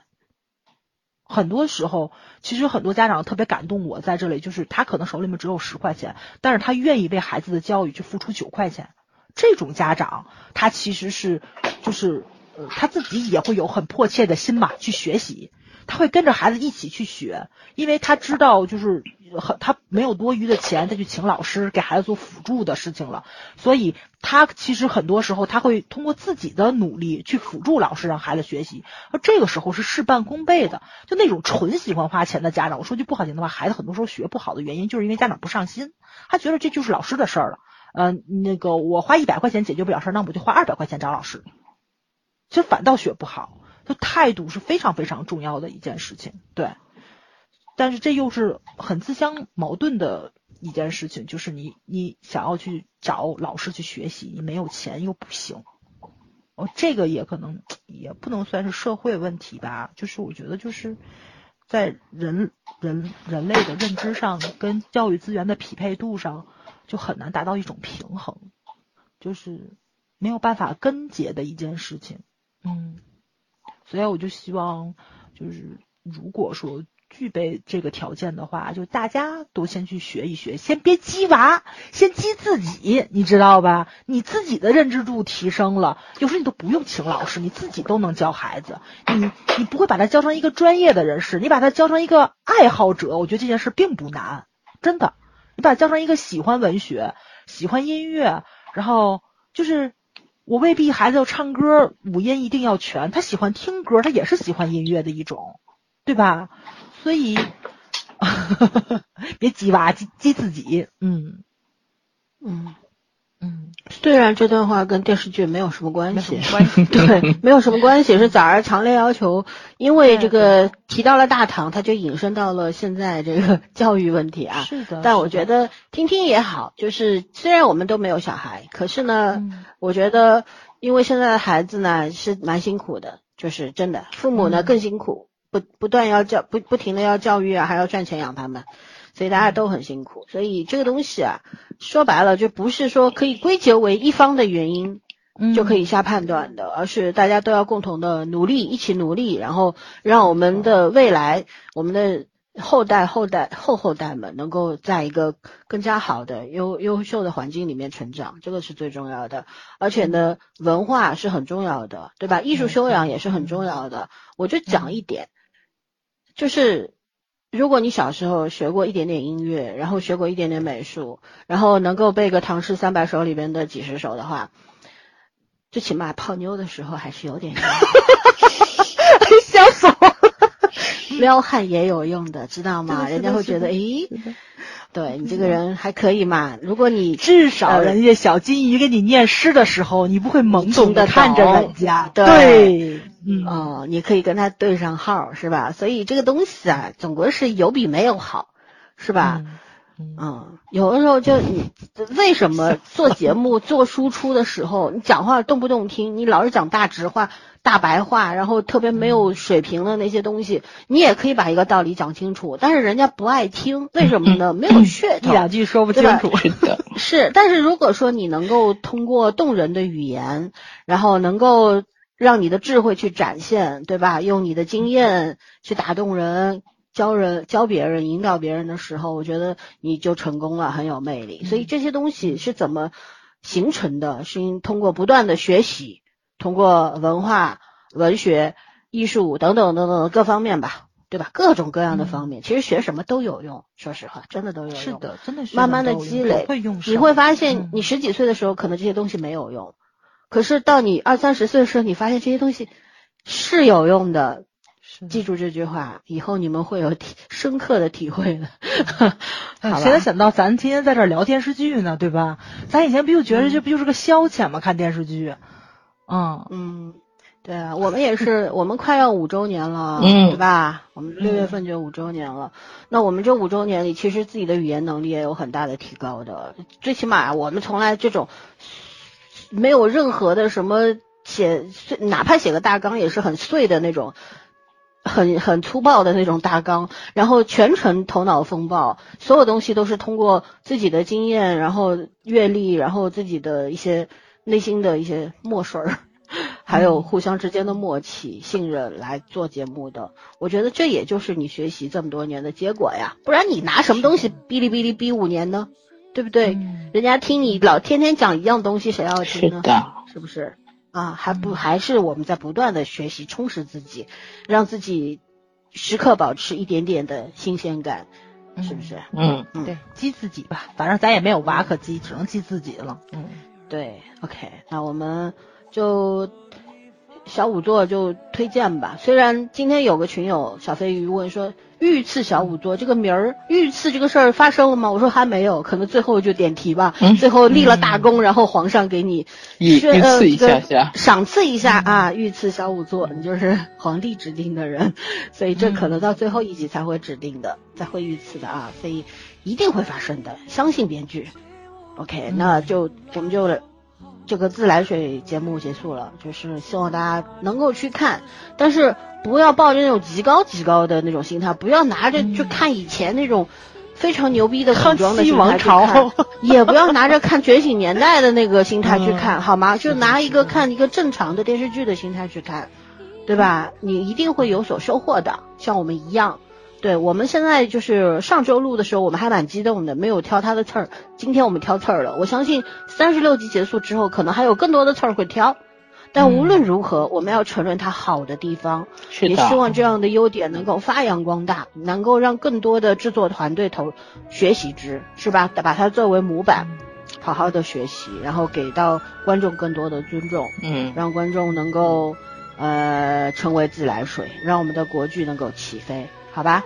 那就这样吧，拜拜。好，晚安。晚安。闭上眼，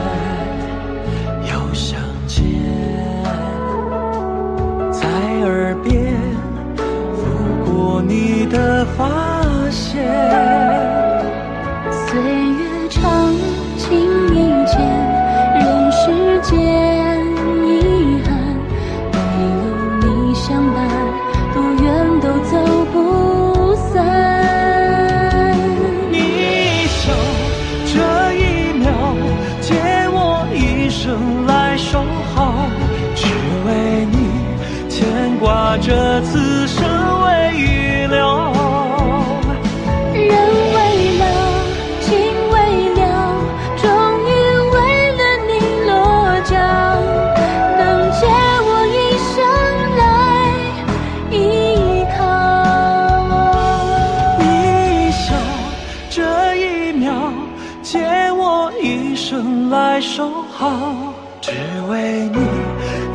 挂着此生未预留。